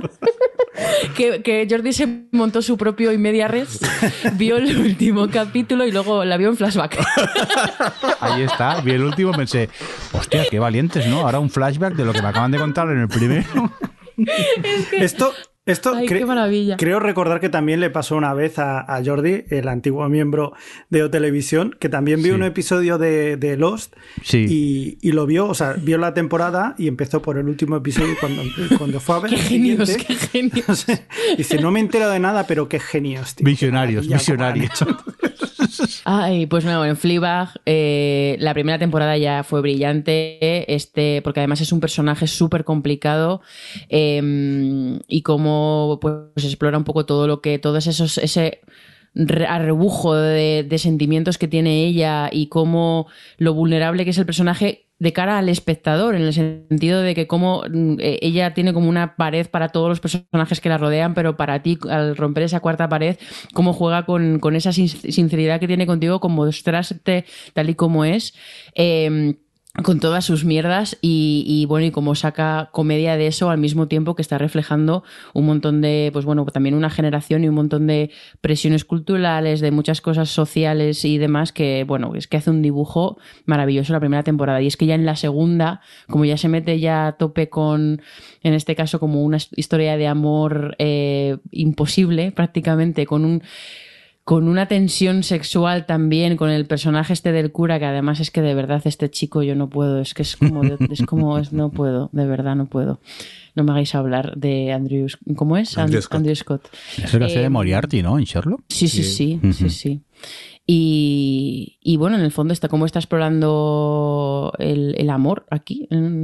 Y yo qué sé. Además lo, que- lo que hace con la cuarta pared. lo que hace, bueno, bueno, lo que hace con la cuarta locura. pared, o sea, cómo, cómo, cómo- gracias, se me está- estaba intentando recordar, eh, o sea, cómo mete todo lo de la cuarta pared dentro de esta historia de amor y lo que supone conectar con otra persona y de, bueno, est- estos juegos que hace que además ella no, te- no tenía, ella quiero decir, Phoebe Waller-Bridge, la creadora y protagonista, no tenía claro lo de hacer una segunda temporada si no tenía sentido y, y yo eh, le escuché un podcast que le hacían en una entrevista y tal y fue cuando de repente, pues bueno, vio que podía llevar más allá incluso el formato de la propia cuarta pared y de verdad se dio cuenta que tenía cosas que contar cuando dijo, venga, hago una segunda temporada, porque le, insistían mucho en Amazon, insistían mucho para que hiciera, porque había sido un éxito, todo el mundo quiere ser la nueva Fleabag y ella no, no, no se convencía nada hasta que al final encontró algo que contar y, bueno, pues eso, y está claro que lo encontró y... Y bueno, y luego Y yo- también los secundarios. Sí, sí, sí, todo en Es que general. Sí, sí, la, ma- la madrastra, la hermana, La hermana. El corte de pelo de la hermana. el corte de pelo de la hermana. Eh, maravilla. Además, yo me acuerdo que me volví a ver la primera del tirón en un avión eh, y luego me vi la segunda y hace poco pe- pensé que me apetecía volver a verla, la segunda temporada, pero es que mm, no quiero volver a pasar por algunas cosas, la verdad, porque al final me dio muchísima pena, sinceramente. Y porque Mejor es que, Miranda. Y, y que es que, mejor Miranda, y es que me, me duele el corazón con, con no poder yo enrollarme, enrollarme con ese señor. O sea, de verdad es algo físico. O sea, me- ¿Sabes? Adri algo- pegada a la tele dando besitos a la pantalla. es algo físico. O sea, Eh, a ver, Adri, te vas a la parroquia al lado y tú misma, venga, a probar. sí, bueno, no sé si en la parroquia de aquí me voy a encontrar el Newscote. Bueno, ¿y vosotros qué, Javi y Jordi? Bueno, Javi y yo hemos coincidido la misma, ¿no? Chernobyl, Javi, ¿por qué? Sí, señor, sí, señor. Bueno, ¿Por qué? pues eh, Chernobyl es una serie de fantasía en un mundo distópico. no, no, no. Pues no. Otra muy alegre también. Sí, muy alegre. Bueno, pues eh, yo creo que fue la sensación, es una miniserie de HBO en la que te cuenta pues eh, cuáles fueron los momentos justo posteriores de, o sea, de la- del, bueno, sí. Pues No, iba a decir estallido. No es spoiler, pero- ¿eh? No es spoiler, no, te sí, preocupes. no, no, no es spoiler, la explosión de.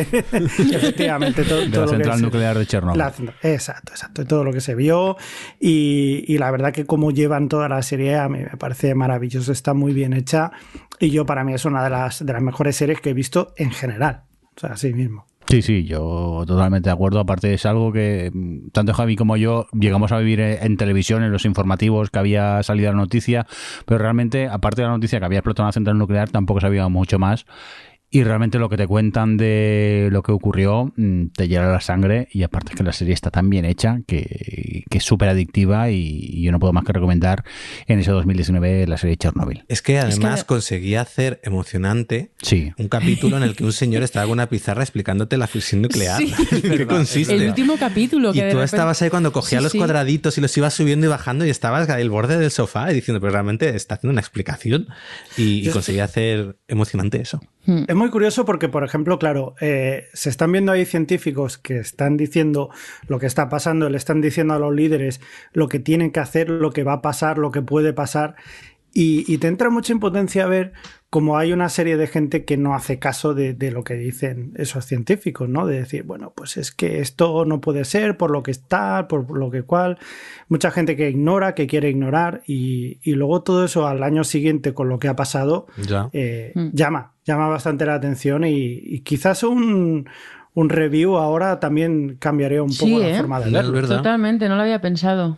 Venga, llegamos contigo. Alex. Pues yo al revés, yo escapismo. Y, este, este año la serie que me, que me calentó el alma fue de Dark Crystal, eh, el Cristal Oscuro de la Edad de la Resistencia, una serie de marionetas. Jo, qué guay. Eh, que fue. Me costó un poco entrar porque al principio empiezas a ver y son marionetas y tú dices, ¿cómo voy a, cómo voy a involucrarme emocionalmente con unas marionetas? Y en el capítulo 3 ya estaba llorando por, con cada cosa que le sucedía mal a alguno de ellos. Eh, tenía esa magia que, que solo había visto yo en El Señor de los Anillos. Porque, por ejemplo, Juego de Tronos es fantasía, pero va en otra línea. En cambio, eh, esta recuperaba esa, pues eso, ese sentido de la fantasía, del cuento, que solo había visto en las adaptaciones del Señor de los Anillos. Y luego tenía unos personajes que estaban tan bien y que conseguían que olvidases que eran marionetas. Luego algo que muchas veces muchas series adolecen, que es la falta de unos buenos villanos. Esta tiene unos villanos brutales. Y que luego, para ser una serie de marionetas que tú puedes pensar que va a ser infantil, se metían jardines bastante oscuros. Eh, bueno, me lo dio todo. Lo único pero es que me la canceló Netflix y me la dejó abierta. Pero bueno, aún así eh, se puede ver porque el viaje, el viaje que te cuenta más o menos te lo cierran.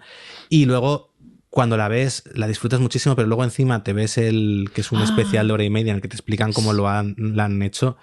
Alucinas y por otro lado entiendes que la hayan cancelado porque eso debía ser caro, ¿no? Lo siguiente. Pero para mí es. Eh, era esa es la magia, lo, que me transmitía era volver a veces como a ser un niño y estar disfrutando de algo, no sé, es para mí, vamos, la he disfrutado muchísimo y la volveré a ver, vamos, una y otra vez. A mí me jode porque lo intenté, pero no conseguí cambiar el chip de, hostia, que son marionetas y, veo el truco. Y creo que el primer episodio aguanté como 10-15 minutillos y, al final dejé de... lo apagué.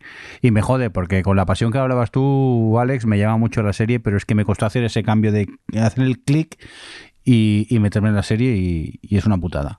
Pero vamos, tanto tú como recuerdo también nuestro compañero en Sons, eh, el Rao, de Ciencias Políticas, que tiene un episodio donde el que habla bastante de la serie y hablaba con mucha pasión y realmente me, me jode. Quizá algún, en algún momento debería intentar ponerme otra vez con ella. Yo la disfruté un montón y mm, el diseño artístico me parecía espectacular. Bueno, pues yo suscribo todo lo que ha dicho Alex, pero ¿cómo se llamaba Alex? Aquel personaje. ¿El que va con la cuchara? Sí, como. Que era como, como que es que como, le pase algo. pase algo, como le pase algo a este personaje. En fin.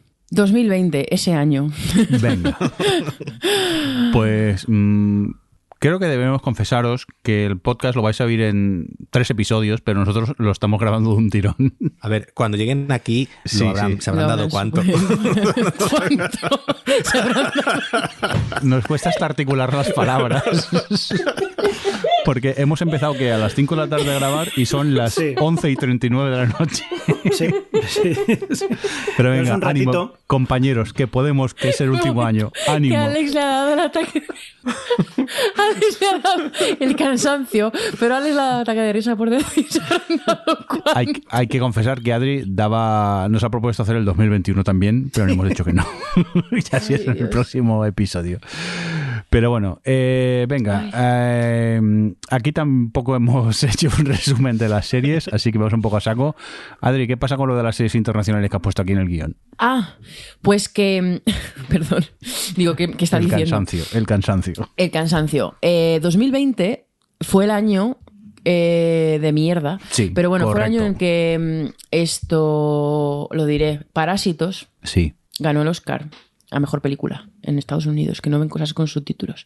Y no sé si acordáis que Bon Joon-ho, Jung el director Sí, de... el director, el director. El- nuestro querido director de, de Parásitos dijo una frase que fue algo así como cuando superéis lo de la barrera de los, de los 3 centímetros eh, que tenéis abajo de la pantalla vais a descubrir muchas más películas maravillosas.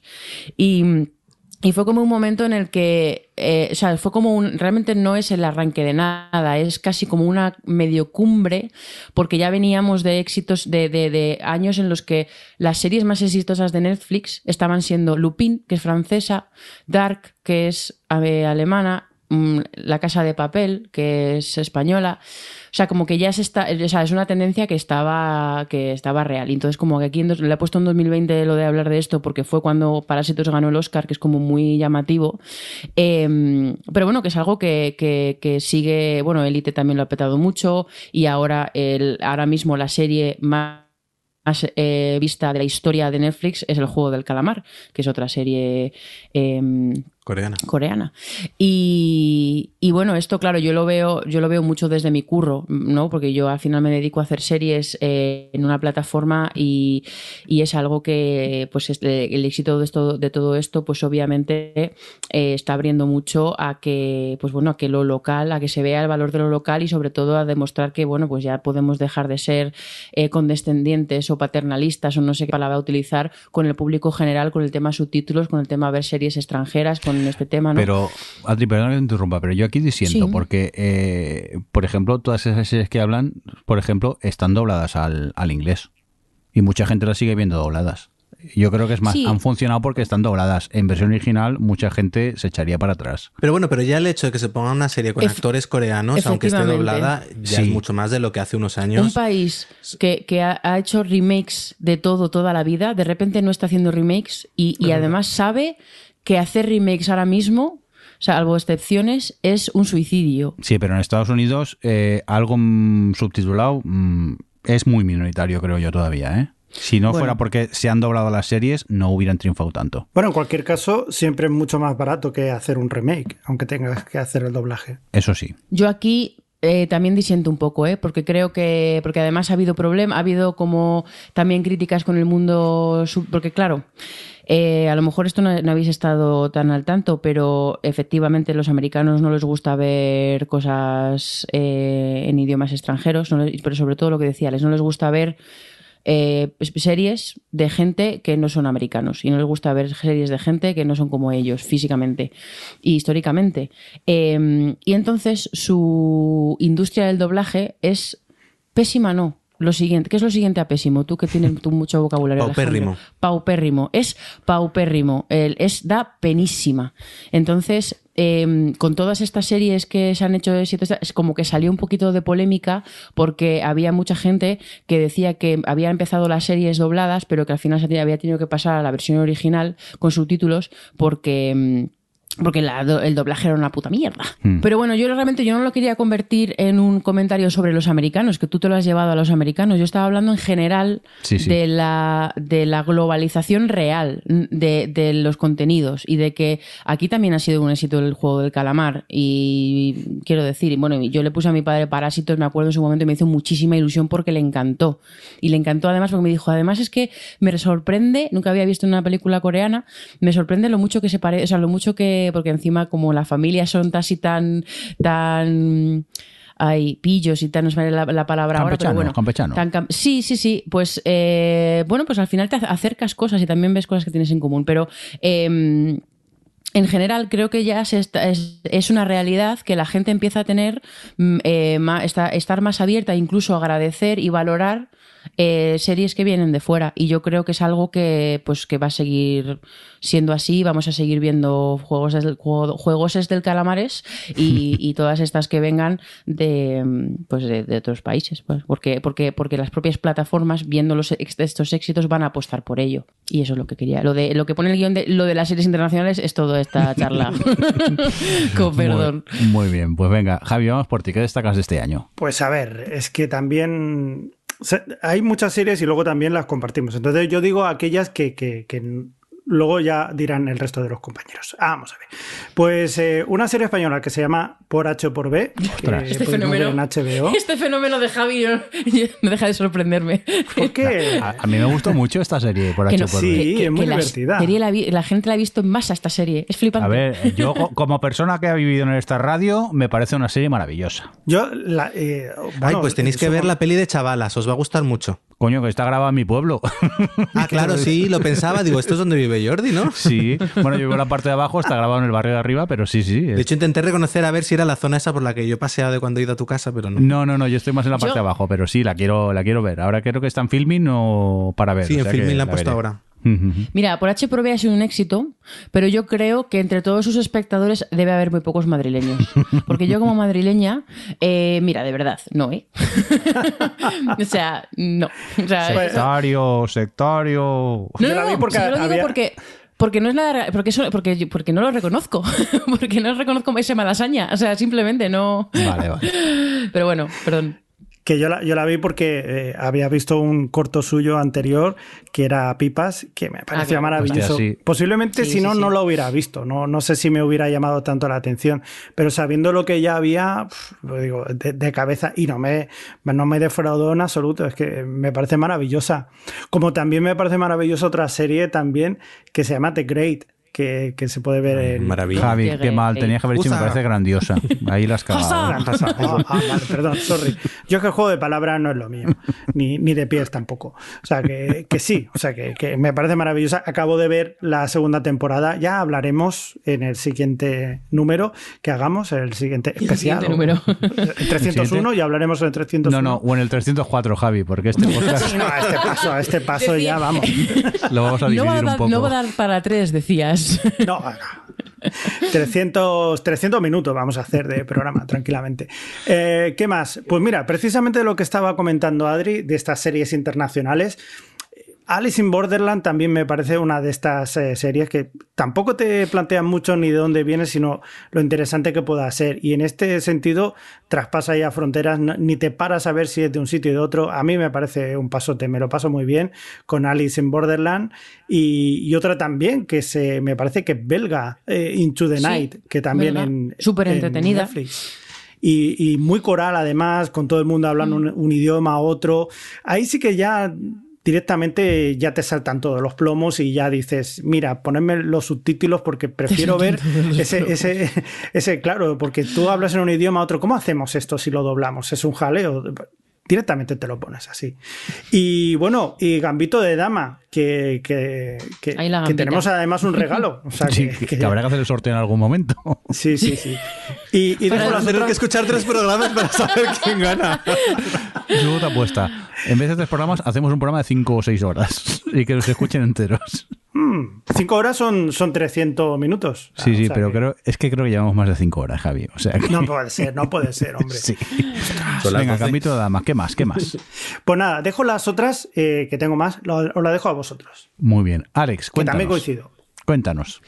Pues yo, eh, destacando eso, que este fue un año excepcional para la ficción española, eh, estaba por un lado Antidisturbios, de la, esta serie de Movistar que, pues, que seguía a un grupo de policías que trabajan en la unidad de antidisturbios, que era brutal tanto a nivel de dirección como de análisis un poco psicológico de todos sus personajes y a la vez de lo que implicaba un trabajo como ese, que sabía ponerse un poco en los dos lugares no, no era. Se la criticó de un lado y de otro, precisamente cuando la serie lo que hace es mostrarte los diferentes puntos de vista para que tú ya sacases tus conclusiones. No era amable ni con unos ni con otros. Y creo que eso lo maneja bien. Eh, luego está Botajuan, que era la segunda temporada, o era la. Vamos Juan a la primera y Vota Juan a la segunda, o bueno. O al revés, yo creo. Bueno, sí. Bueno, estas de, que ahora está la tercera y bueno, súper divertida. Eh, vamos, eh, me encantó. 30 monedas que. Que bueno, A ver, era una serie de Ales de la Iglesia con todo lo que conlleva ser de Ales de la Iglesia, con comienzo potente y que luego se le pinza cosa, cosa una mala, pero en el fondo me resultó muy divertida. Así que, que mencionable. Y Caminantes, que era otra serie española que se estrenó en Orange TV y que ahora se puede ver en Disney Plus y que os recomiendo porque es un found footage de un grupo de amigos que se va a hacer el Camino de Santiago, se equivocan de camino y la cosa sale rana, pero tienes que aceptar que es un found footage y que por tanto, pues bueno. Bueno, y que te equivocas de camino porque más flechas que hay en el camino Santiago para hacerlo, imposible.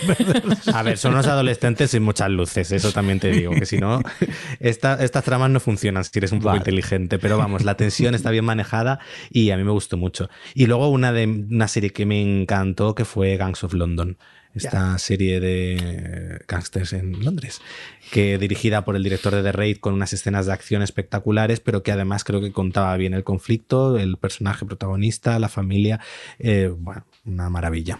Guns of London, la violencia. Qué hostia. Qué A mí me incomodó un poco tanta violencia tan bien rodada, principalmente, porque me parecía hasta real, casi. Yo hay un momento que lo estaba dolía, viendo... que sí. Sí, sí, sí, me, dolía, me dolía. Y me encogía como diciendo, cuando le da golpes, ¡ay! Me encogía yo. Ahí digo, hostia, parece que me haya dado a mí. Sí, sí. Horrible. Adri, vamos contigo. Venga, cuéntanos. Pues mira, coincido con Alex en las series españolas, salvo 30 monedas. Añado... Eh, el colapso, que no es española, pero esta era francesa. Em, pero que bueno, que tenía este punto también, pues no sé, como cotidiano así, de no tenía mucho dinero, pero estaba súper bien resueltos todos los capítulos. Había, eh, Acordaros que cuando llega el colapso, los miembros del OTV mm, vamos a palmar los primeros. ¿Y, sí, en qué momento también? Esta es la ¿eh? serie la que me hizo plantearme que eso porque, ¿De qué servía mi trabajo en un apocalipsis? De, que, de, cómo soy útil en esta sociedad si hay un apocalipsis. pero, pero sí, un poco en la línea de Years and Years de, de dar miedo de lo realista que es y de creerte que podría ser algo así. Pero esta la vimos antes de la pandemia. Esta la vimos antes de la pandemia. no, afortunadamente. yo, yo ya no, porque yo la vi en verano yo con Dani y yo ya estaba, ah. fue en verano en, en allí en, en Cobreces y ya, ya estábamos en ah, pandemia, yo creo. Eh, justo después del confinamiento duro. Estoy mirando, bueno, aquí eh, fue el año que acabó Bojack Horseman, eh, quería aprovechar para volver a recordar la gran serie que es. Em, fue una de mis favoritas del año fue Tales from the Loop. esta serie de ciencia ficción. La depresión, una serie súper, súper lánguida, sí que me gustó mucho en el sentido de que me pareció muy original porque es una serie de ciencia ficción que tiene la atmósfera, esta atmósfera rural en la que eh, eh, viven, en este pueblo en el que viven todos sus personajes. Cada capítulo se centraba, no llegaba a ser episódico, pero sí que se centraba en un personaje y contaba su historia. Pero sobre todo tenía la particularidad que a mí me gustaba mucho, que era que te planteaba eh, el conflicto que tenía el personaje y el trabajo de, o sea, lo que quería la serie no era resolverlo, sino eh, con la parte de ciencia ficción contarte lo que era vivir en la emoción de tener ese conflicto. Y me pareció súper, y además eso, bonita, el tempo, me encantó. O sea, no sé, me pilló con, con el, en el momento justo. Las lloreras. Las lloreras. El capítulo del hermano. Bueno. la banda sonora, bueno, en fin. Eh, muy guay, Tales from the Loop. Eh, Sí, sí, es que estoy, estoy saltando todas las que ya habéis a comentar. Bueno, un momento, Alex, no has dicho, no hemos hablado en todo este podcast de la materia oscura. Bueno, es que la primera temporada... Pero no fue hasta la 2020 hasta la segunda, temporada. Por eso, yo voy a destacar la segunda temporada. La primera temporada le costó coger el tal, tuvo sus cosillas y tal, pero es que la segunda fue en la que ya. Es cierto que el segundo libro, yo creo que es mi favorito, sí. Eh, pero, pero en encontraron muy bien el punto de qué cambiaban, qué no cambiaban, cómo administraron un poquito toda la adaptación de la novela y mm, dentro de sus limitaciones visuales a veces. Eh, ellos dos, los dos chavales que al final son lo que, los que mueven toda la trama, estaban muy bien y a mí yo la disfruté un montón la segunda temporada. Y yo. Y como bien ha dicho Alex en su momento, eh, realmente Six Creeks, aunque se estrenó hace seis años, fue 2020 cuando nos salvó durante la pandemia. Lugar feliz 100%, súper divertida. Eh, es una serie que crecía, sí. porque empezaba floja.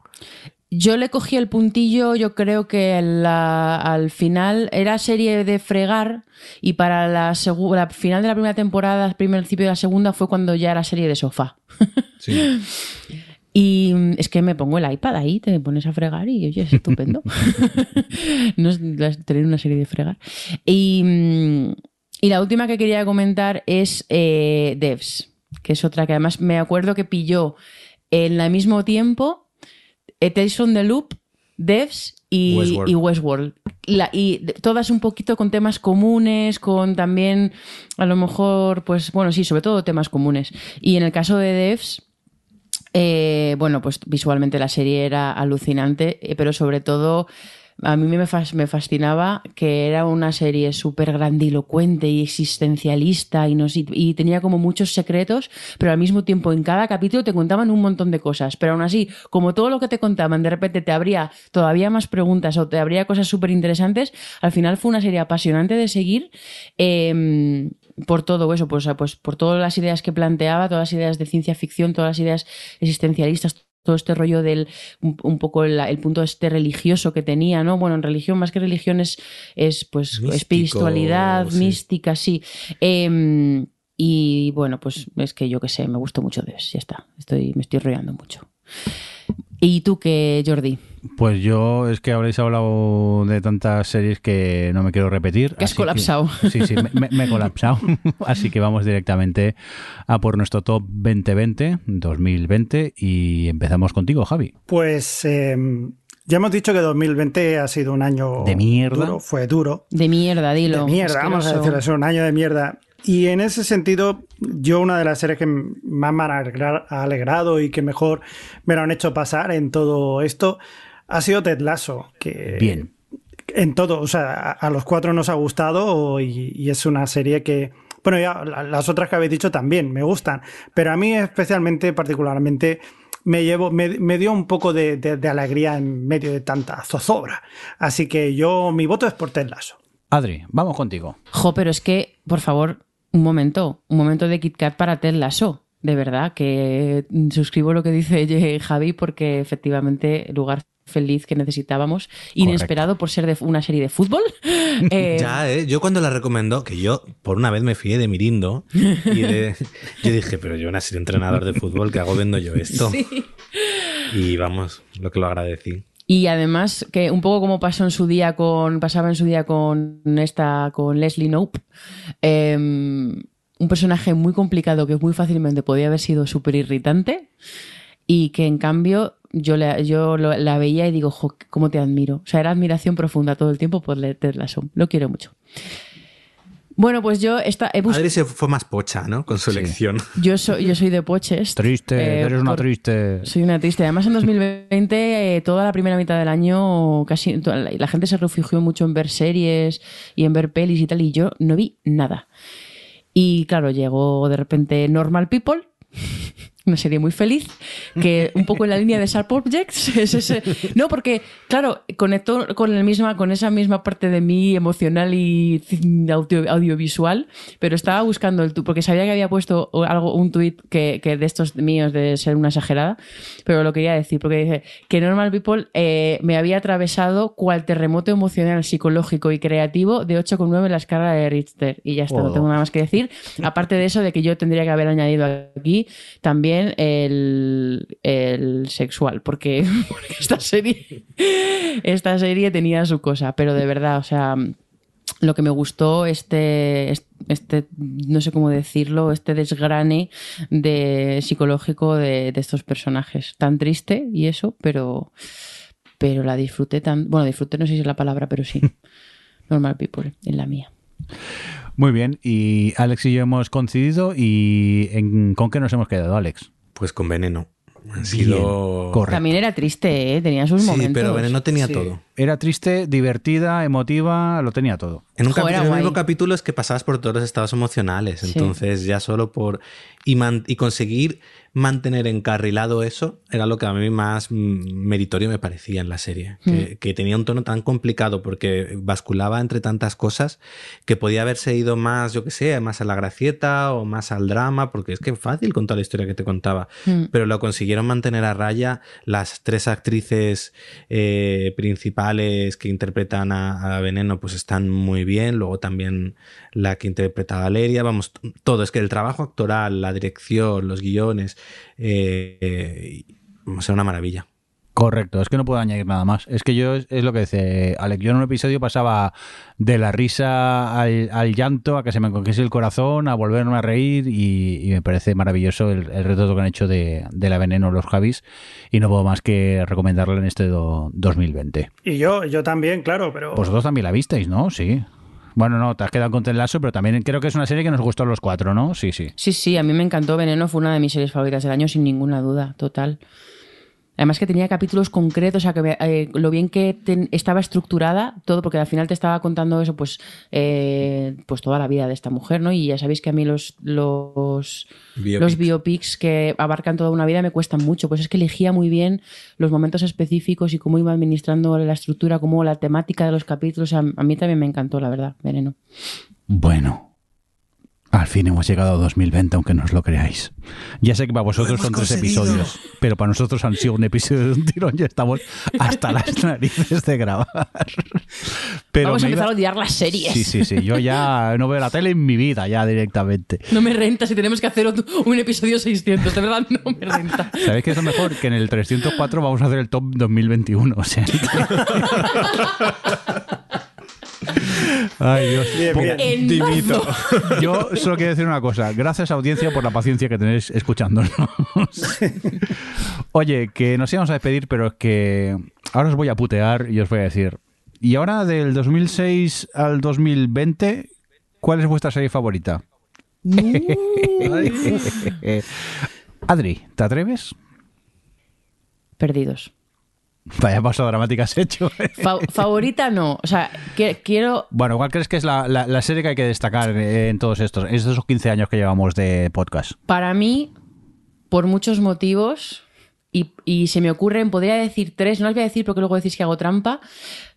Por, podría decir tres por motivos diferentes, pero al final, siendo realista, por muchas cosas, yo creo que tendría que decir perdidos yo creo. Y eso que realmente se concentra mucho más en la primera mitad de esta, de esta tal, pero me influyó mucho como, como serie fila también. Así que. Y todo lo que tiene alrededor. Así que voy a decir eso y no me voy a enrollar más, que llevamos mucho tiempo ya ahí. A mí me jode coincidir contigo, pero mm, realmente estoy de acuerdo contigo que con Perdidos empezó todo, ¿no? ¿Sería, Alex? Pero si en no sé qué capítulo te he preguntado y, has dicho súper rotundamente que no te gustó el final. Pero una cosa es que no me gusta el final, pero el viaje fue maravilloso. Adri. Pues mira, me alegro. Me alegro que no seas de las personas que dijeron que se les había jodido seis años, de, su vida. a ver, lo que yo he vivido con Perdidos, el, verme el episodio a las 10 de la mañana para no comerme spoilers, el, este, buscar información. El, final no me gustó, vale, pero el viaje que me Pero el final le vimos ahí a las 6 de la mañana, ¿eh? Yo la había más la tertulia Posterior. No, no, ¿sabéis qué es lo peor? Que yo me compré una tele nueva y invité a todos los compañeros del OTV de Barcelona, ¿verdad, Javi? Que tú viniste a mi casa. A ver el último episodio de Perdidos. Y se acabó el episodio y nos quedamos todos de silencio. Yo pensé, me he gastado 800 euros en una tele para esto. pero realmente sí que el final no me gustó, pero el viaje me parecía maravilloso. Tú, Javi, no sé si coincides con nosotros. Pues eh, parcialmente, porque para mí quizás ha sido... No, no, no. A ver, a ver déjame explicar. Para mí ha sido Juego de Tronos, la he disfrutado muchísimo, pero el viaje ha sido muy paralelo al de, al de Lost. Ha sido la única serie, han sido las dos únicas series que me han hecho que esté hasta a las 3 de la mañana eh, viendo un episodio. Eh, o, sea, quedándome despierto para, porque si no al día siguiente podían haber spoilers o no quería enterarme de nada. Eh, no hubiera estado preparado, por ejemplo, para Juego de Tronos si no hubiera asistido Lost. Y todo lo que ha pasado después, así, lo, así ha sido. Entonces, digamos que me tengo que quedar con Juego de Tronos, pero no sería posible sin Lost. O sea que también se le debe mucho. Alex, tú que no eres muy fan de los, mm, ¿qué? ¿Con cuál te pues, quedas? Eh, Juego de Tronos. ¿Sí? Es, un poco lo, mismo que ha hecho Javi, al final es, todo lo que todo el viaje para mí, eh, más allá de que al final sí me gustó, pero todo el viaje que ha sido, eh, empezando desde que me leí las novelas, porque encontré la primera en, el corte inglés, dijo, uy, me gusta la portada, me la llevo.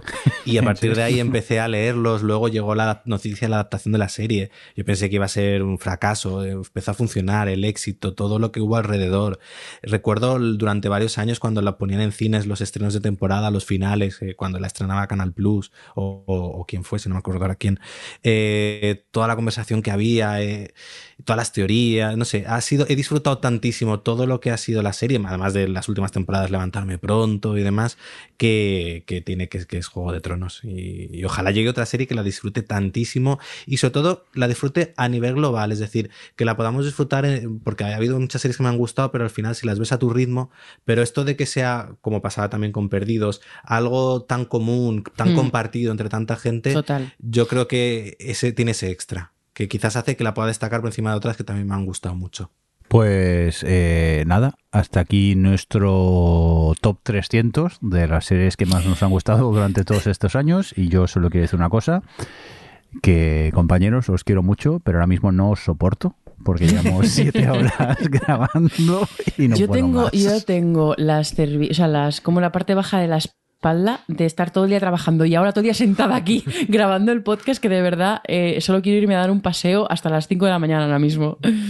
Pues nada, eh, Adri, gracias por estar ahí, que te quiero mucho, lo sabes, cuídate mucho y nos oímos en cuatro episodios. hasta nunca. Te estaba sonando toda despedida, digo, pero ¿qué la pasa? Eh, pues nada, muchas gracias Jordi siempre por estar ahí siendo nuestra guía, nuestro faro. Eh, en fin, 300. Yo de verdad que os digo que lo, dicho, lo dije al principio del todo del primer capítulo, lo de la constante, eh, y lo dijo un poquito Javi, pero de verdad que, que, me parece una suerte que con todo lo que ha cambiado podido cambiar nuestra vida y mira que ha cambiado en, para algunos más que otros, pero dónde estábamos aquí, hace 15 años y, y, dónde estamos ahora, que tengamos este, esta cosa común, ¿no? Que hayamos compartido esto todos estos años, me parece como súper guay. Y, y que todavía no nos hayamos cansado, que lo sigamos disfrutando como el primer día, que todavía piense, jo, jolín, tenemos OTV y luego sé que es que nos ponemos a grabar y me vengo arribísima. Durante la pandemia fue, eh, era la alegría de repente tener el OTV, no sé que, que es, que en fin, 300 y ojalá, de verdad, ojalá, aunque tengamos que, yo que sé, para alargar la cadencia, pues que tengan que pasar mil cosas, ojalá lleguemos a, yo que sé, 60 años con OTV. Eh, Pero no repetimos los top estos. No repetimos, no, no, no, no, no, no. Top 600 no se hace. O sea, yo con Pero... 60 años voy a dar miedo, ¿eh? no me va a gustar nada, me voy a quejar de todo. Pero eso va a molar, eso va a molar porque luego podremos hacer el, el top, el top 600 realmente será eh, escucharnos a nosotros mismos ahora y pensar, madre mía. Es que me veo hablando, Javi, ¿tú qué? Una mierda, a mí me parece una mierda, igual que a ti, ¿verdad? Sí, sí, una mierda, una mierda de serie. Pero bueno. Top Así que nada, que, Sí. que os quiero mucho y sobre todo muchas gracias porque las series es algo que es nuestra afición y, no- y nuestra pasión y nos gusta mucho y el poder hablar de aquí con vosotros, lo hablaba con Alex hace poco, las series crecen, las, eh, en esta cosa de esta vorágine de ver tantas series ahora que las vemos tan rápido y tal, el hecho de tener el podcast y, y pararnos a hablar de ellas y hablarlas en conjunto y tal, creo que además hace que las disfrutemos más, incluso a- sobre todo en este momento. Eh, y ya está, que os quiero mucho. Ya me callo porque de verdad, me- Alex me está mirando. No, no, no. no. No, no, es broma, es broma. Eh, Y me, he sobre puesto, me he todo- puesto blandita, es el sueño. Muchas gracias a, a nuestros oyentes, a todos, eh, en especial a esos que desde los primeros podcasts nos llegan siguiendo y, ahí siguen ahí manteniéndose. También hay gente que se ha ido por el camino, normal, porque somos unos pesados y lo entiendo. Pero muchas gracias a toda esa gente que nos sigue y nos da su opinión y nos comenta sus, sus cositas. Alex, que ya sabes que también te quiero mucho, aunque te lo digo poquito, pero es verdad, que realmente a mí el podcast me ha traído tres amigos maravillosos y que espero que nuestra amistad dure para toda la vida. Bueno, menos con Adri, que es un poco pesada a veces, pero sí, sí. Y toma gratuito. Pobrecita. No, yo iba a decir que me, me Sí. estaba acordando ahora eh, en, ¿en qué país era? ¿En, en Praga o en...? no sé, eh, en- eh, eh, en fue funicular. En el funicular en Praga, en Praga fue funicular en Praga que le dije a Adri, oye, y ahora que hay vacantes en OTV, porque conocido, a ti te había conocido un poco antes cuando, pues eso, cuando fuimos para el salón del cómic o en unas J. O en alguna casa rural puede ser también, no lo sé. No sé, o sea, te había conocido un poco antes y tal. Y dije, bueno, pues parecen majos. y propuse lo de entrar y, y aún recuerdo los nervios de los primeros programas. Y, y bueno, y luego es eso, como he ganado aquí dos amigos más. Y vamos, y es eso, que cuando incluso tienes días malos que dices, "Uf, el último me apetece ponerme a grabar, luego empiezas, se te olvida. y ojalá pues esto sigamos, pues bueno, ya se ha visto un poco la periodicidad que ahora ya tenemos que llevar, es la que nos exige un poco las vidas que llevamos, pero, pero aquí seguimos. Así que yo pues, no puedo estar más feliz de que me aceptaseis y, El becario. y fuese el becario durante 100 programas. Hay que volver a discriminarlo, hombre, por becario. Esto, pero somos, ¿cómo se me había olvidado esto, por favor? Nada, guapo, que te queremos mucho, ya lo sabes. Y Javi, que, que te aprecio mucho, ya lo sabes. no, que también te quiero mucho, bicho. Y, y nada, que últimamente nos vemos mu- mucho menos porque Javi y yo nos vemos casi a diario. Ahora, como estás Que ha dejado por los te amigos frikis del pueblo. Sí. Ya, Esto no se quiere totalmente. decir aquí. Pero bueno, que yo lo- los amigos frikis del pueblo me han dejado y ahora soy el único friki del pueblo. O sea, ya lo he dicho muchas veces. Pues estoy totalmente de acuerdo con, con lo que estáis diciendo y además, eh, pues precisamente podemos ver la vida también como una serie, ¿no? Y, y todos estos altibajos, emociones, alegrías, todo lo que llegamos a compartir, esa conexión y esa conexión que tenemos pues entre nosotros como, como nosotros que somos cuatro amigos hablando de series, como toda la gente que, que se puede sentir identificada con, con eso, con las series y con toda esta gente que tenemos en, en- con esas cosas que tenemos en común todos. Entonces, para mí es eh, siempre es un, un refugio y, y, bueno, happy place. El- otra visión es el happy place. Pues sí, siempre lo hemos dicho que con el OTV a veces podemos estar jodidos en la vida, tener un día de mierda en el curro y no tener ninguna ganas de grabar, pero es eh, darle al rec y, y que nos cambie el ánimo completamente, ¿no? Totalmente. Pues sí. Pues nada, yo me iba a despedir con mucha ilusión, pero me acabo de dar cuenta que debo editar el podcast y me he cagado en todo de repente, porque me va a dar un trabajo que te cagas, pero bueno, aunque vosotros compañeros de OTV pensáis que yo le doy a un botón y se edita solo, esto a veces Claro, el botón de menos, editar, el ¿no? botón de editar. Qué asco. A veces os quiero menos de repente. Pero bueno, lo he dicho, que, que os quiero mucho, que, que el podcast me ha dado unos amigos para toda la vida y, y que dure. Y nada, que sobre todo, muchas gracias, sobre todo a los oyentes que por estar al otro lado del MP3, siempre comentando el, el Del podcast. MP3. Sí, sí. MP3, Del Disman. Del iPod. del del Discman, MySpace. Del iPod. ¿Dónde vais? Pero eh, a ver, el, el- el podcast en que se editan MP3, ¿no? Pues ya está, ahí estamos, al otro lado del MP3 y esas cosas. Pues nada, resumiendo, que os quiero mucho a todos. Hala, cuidaros mucho. Hasta luego. Hasta luego. Adiós. O Televisión Podcast, el podcast de la cultura audiovisual.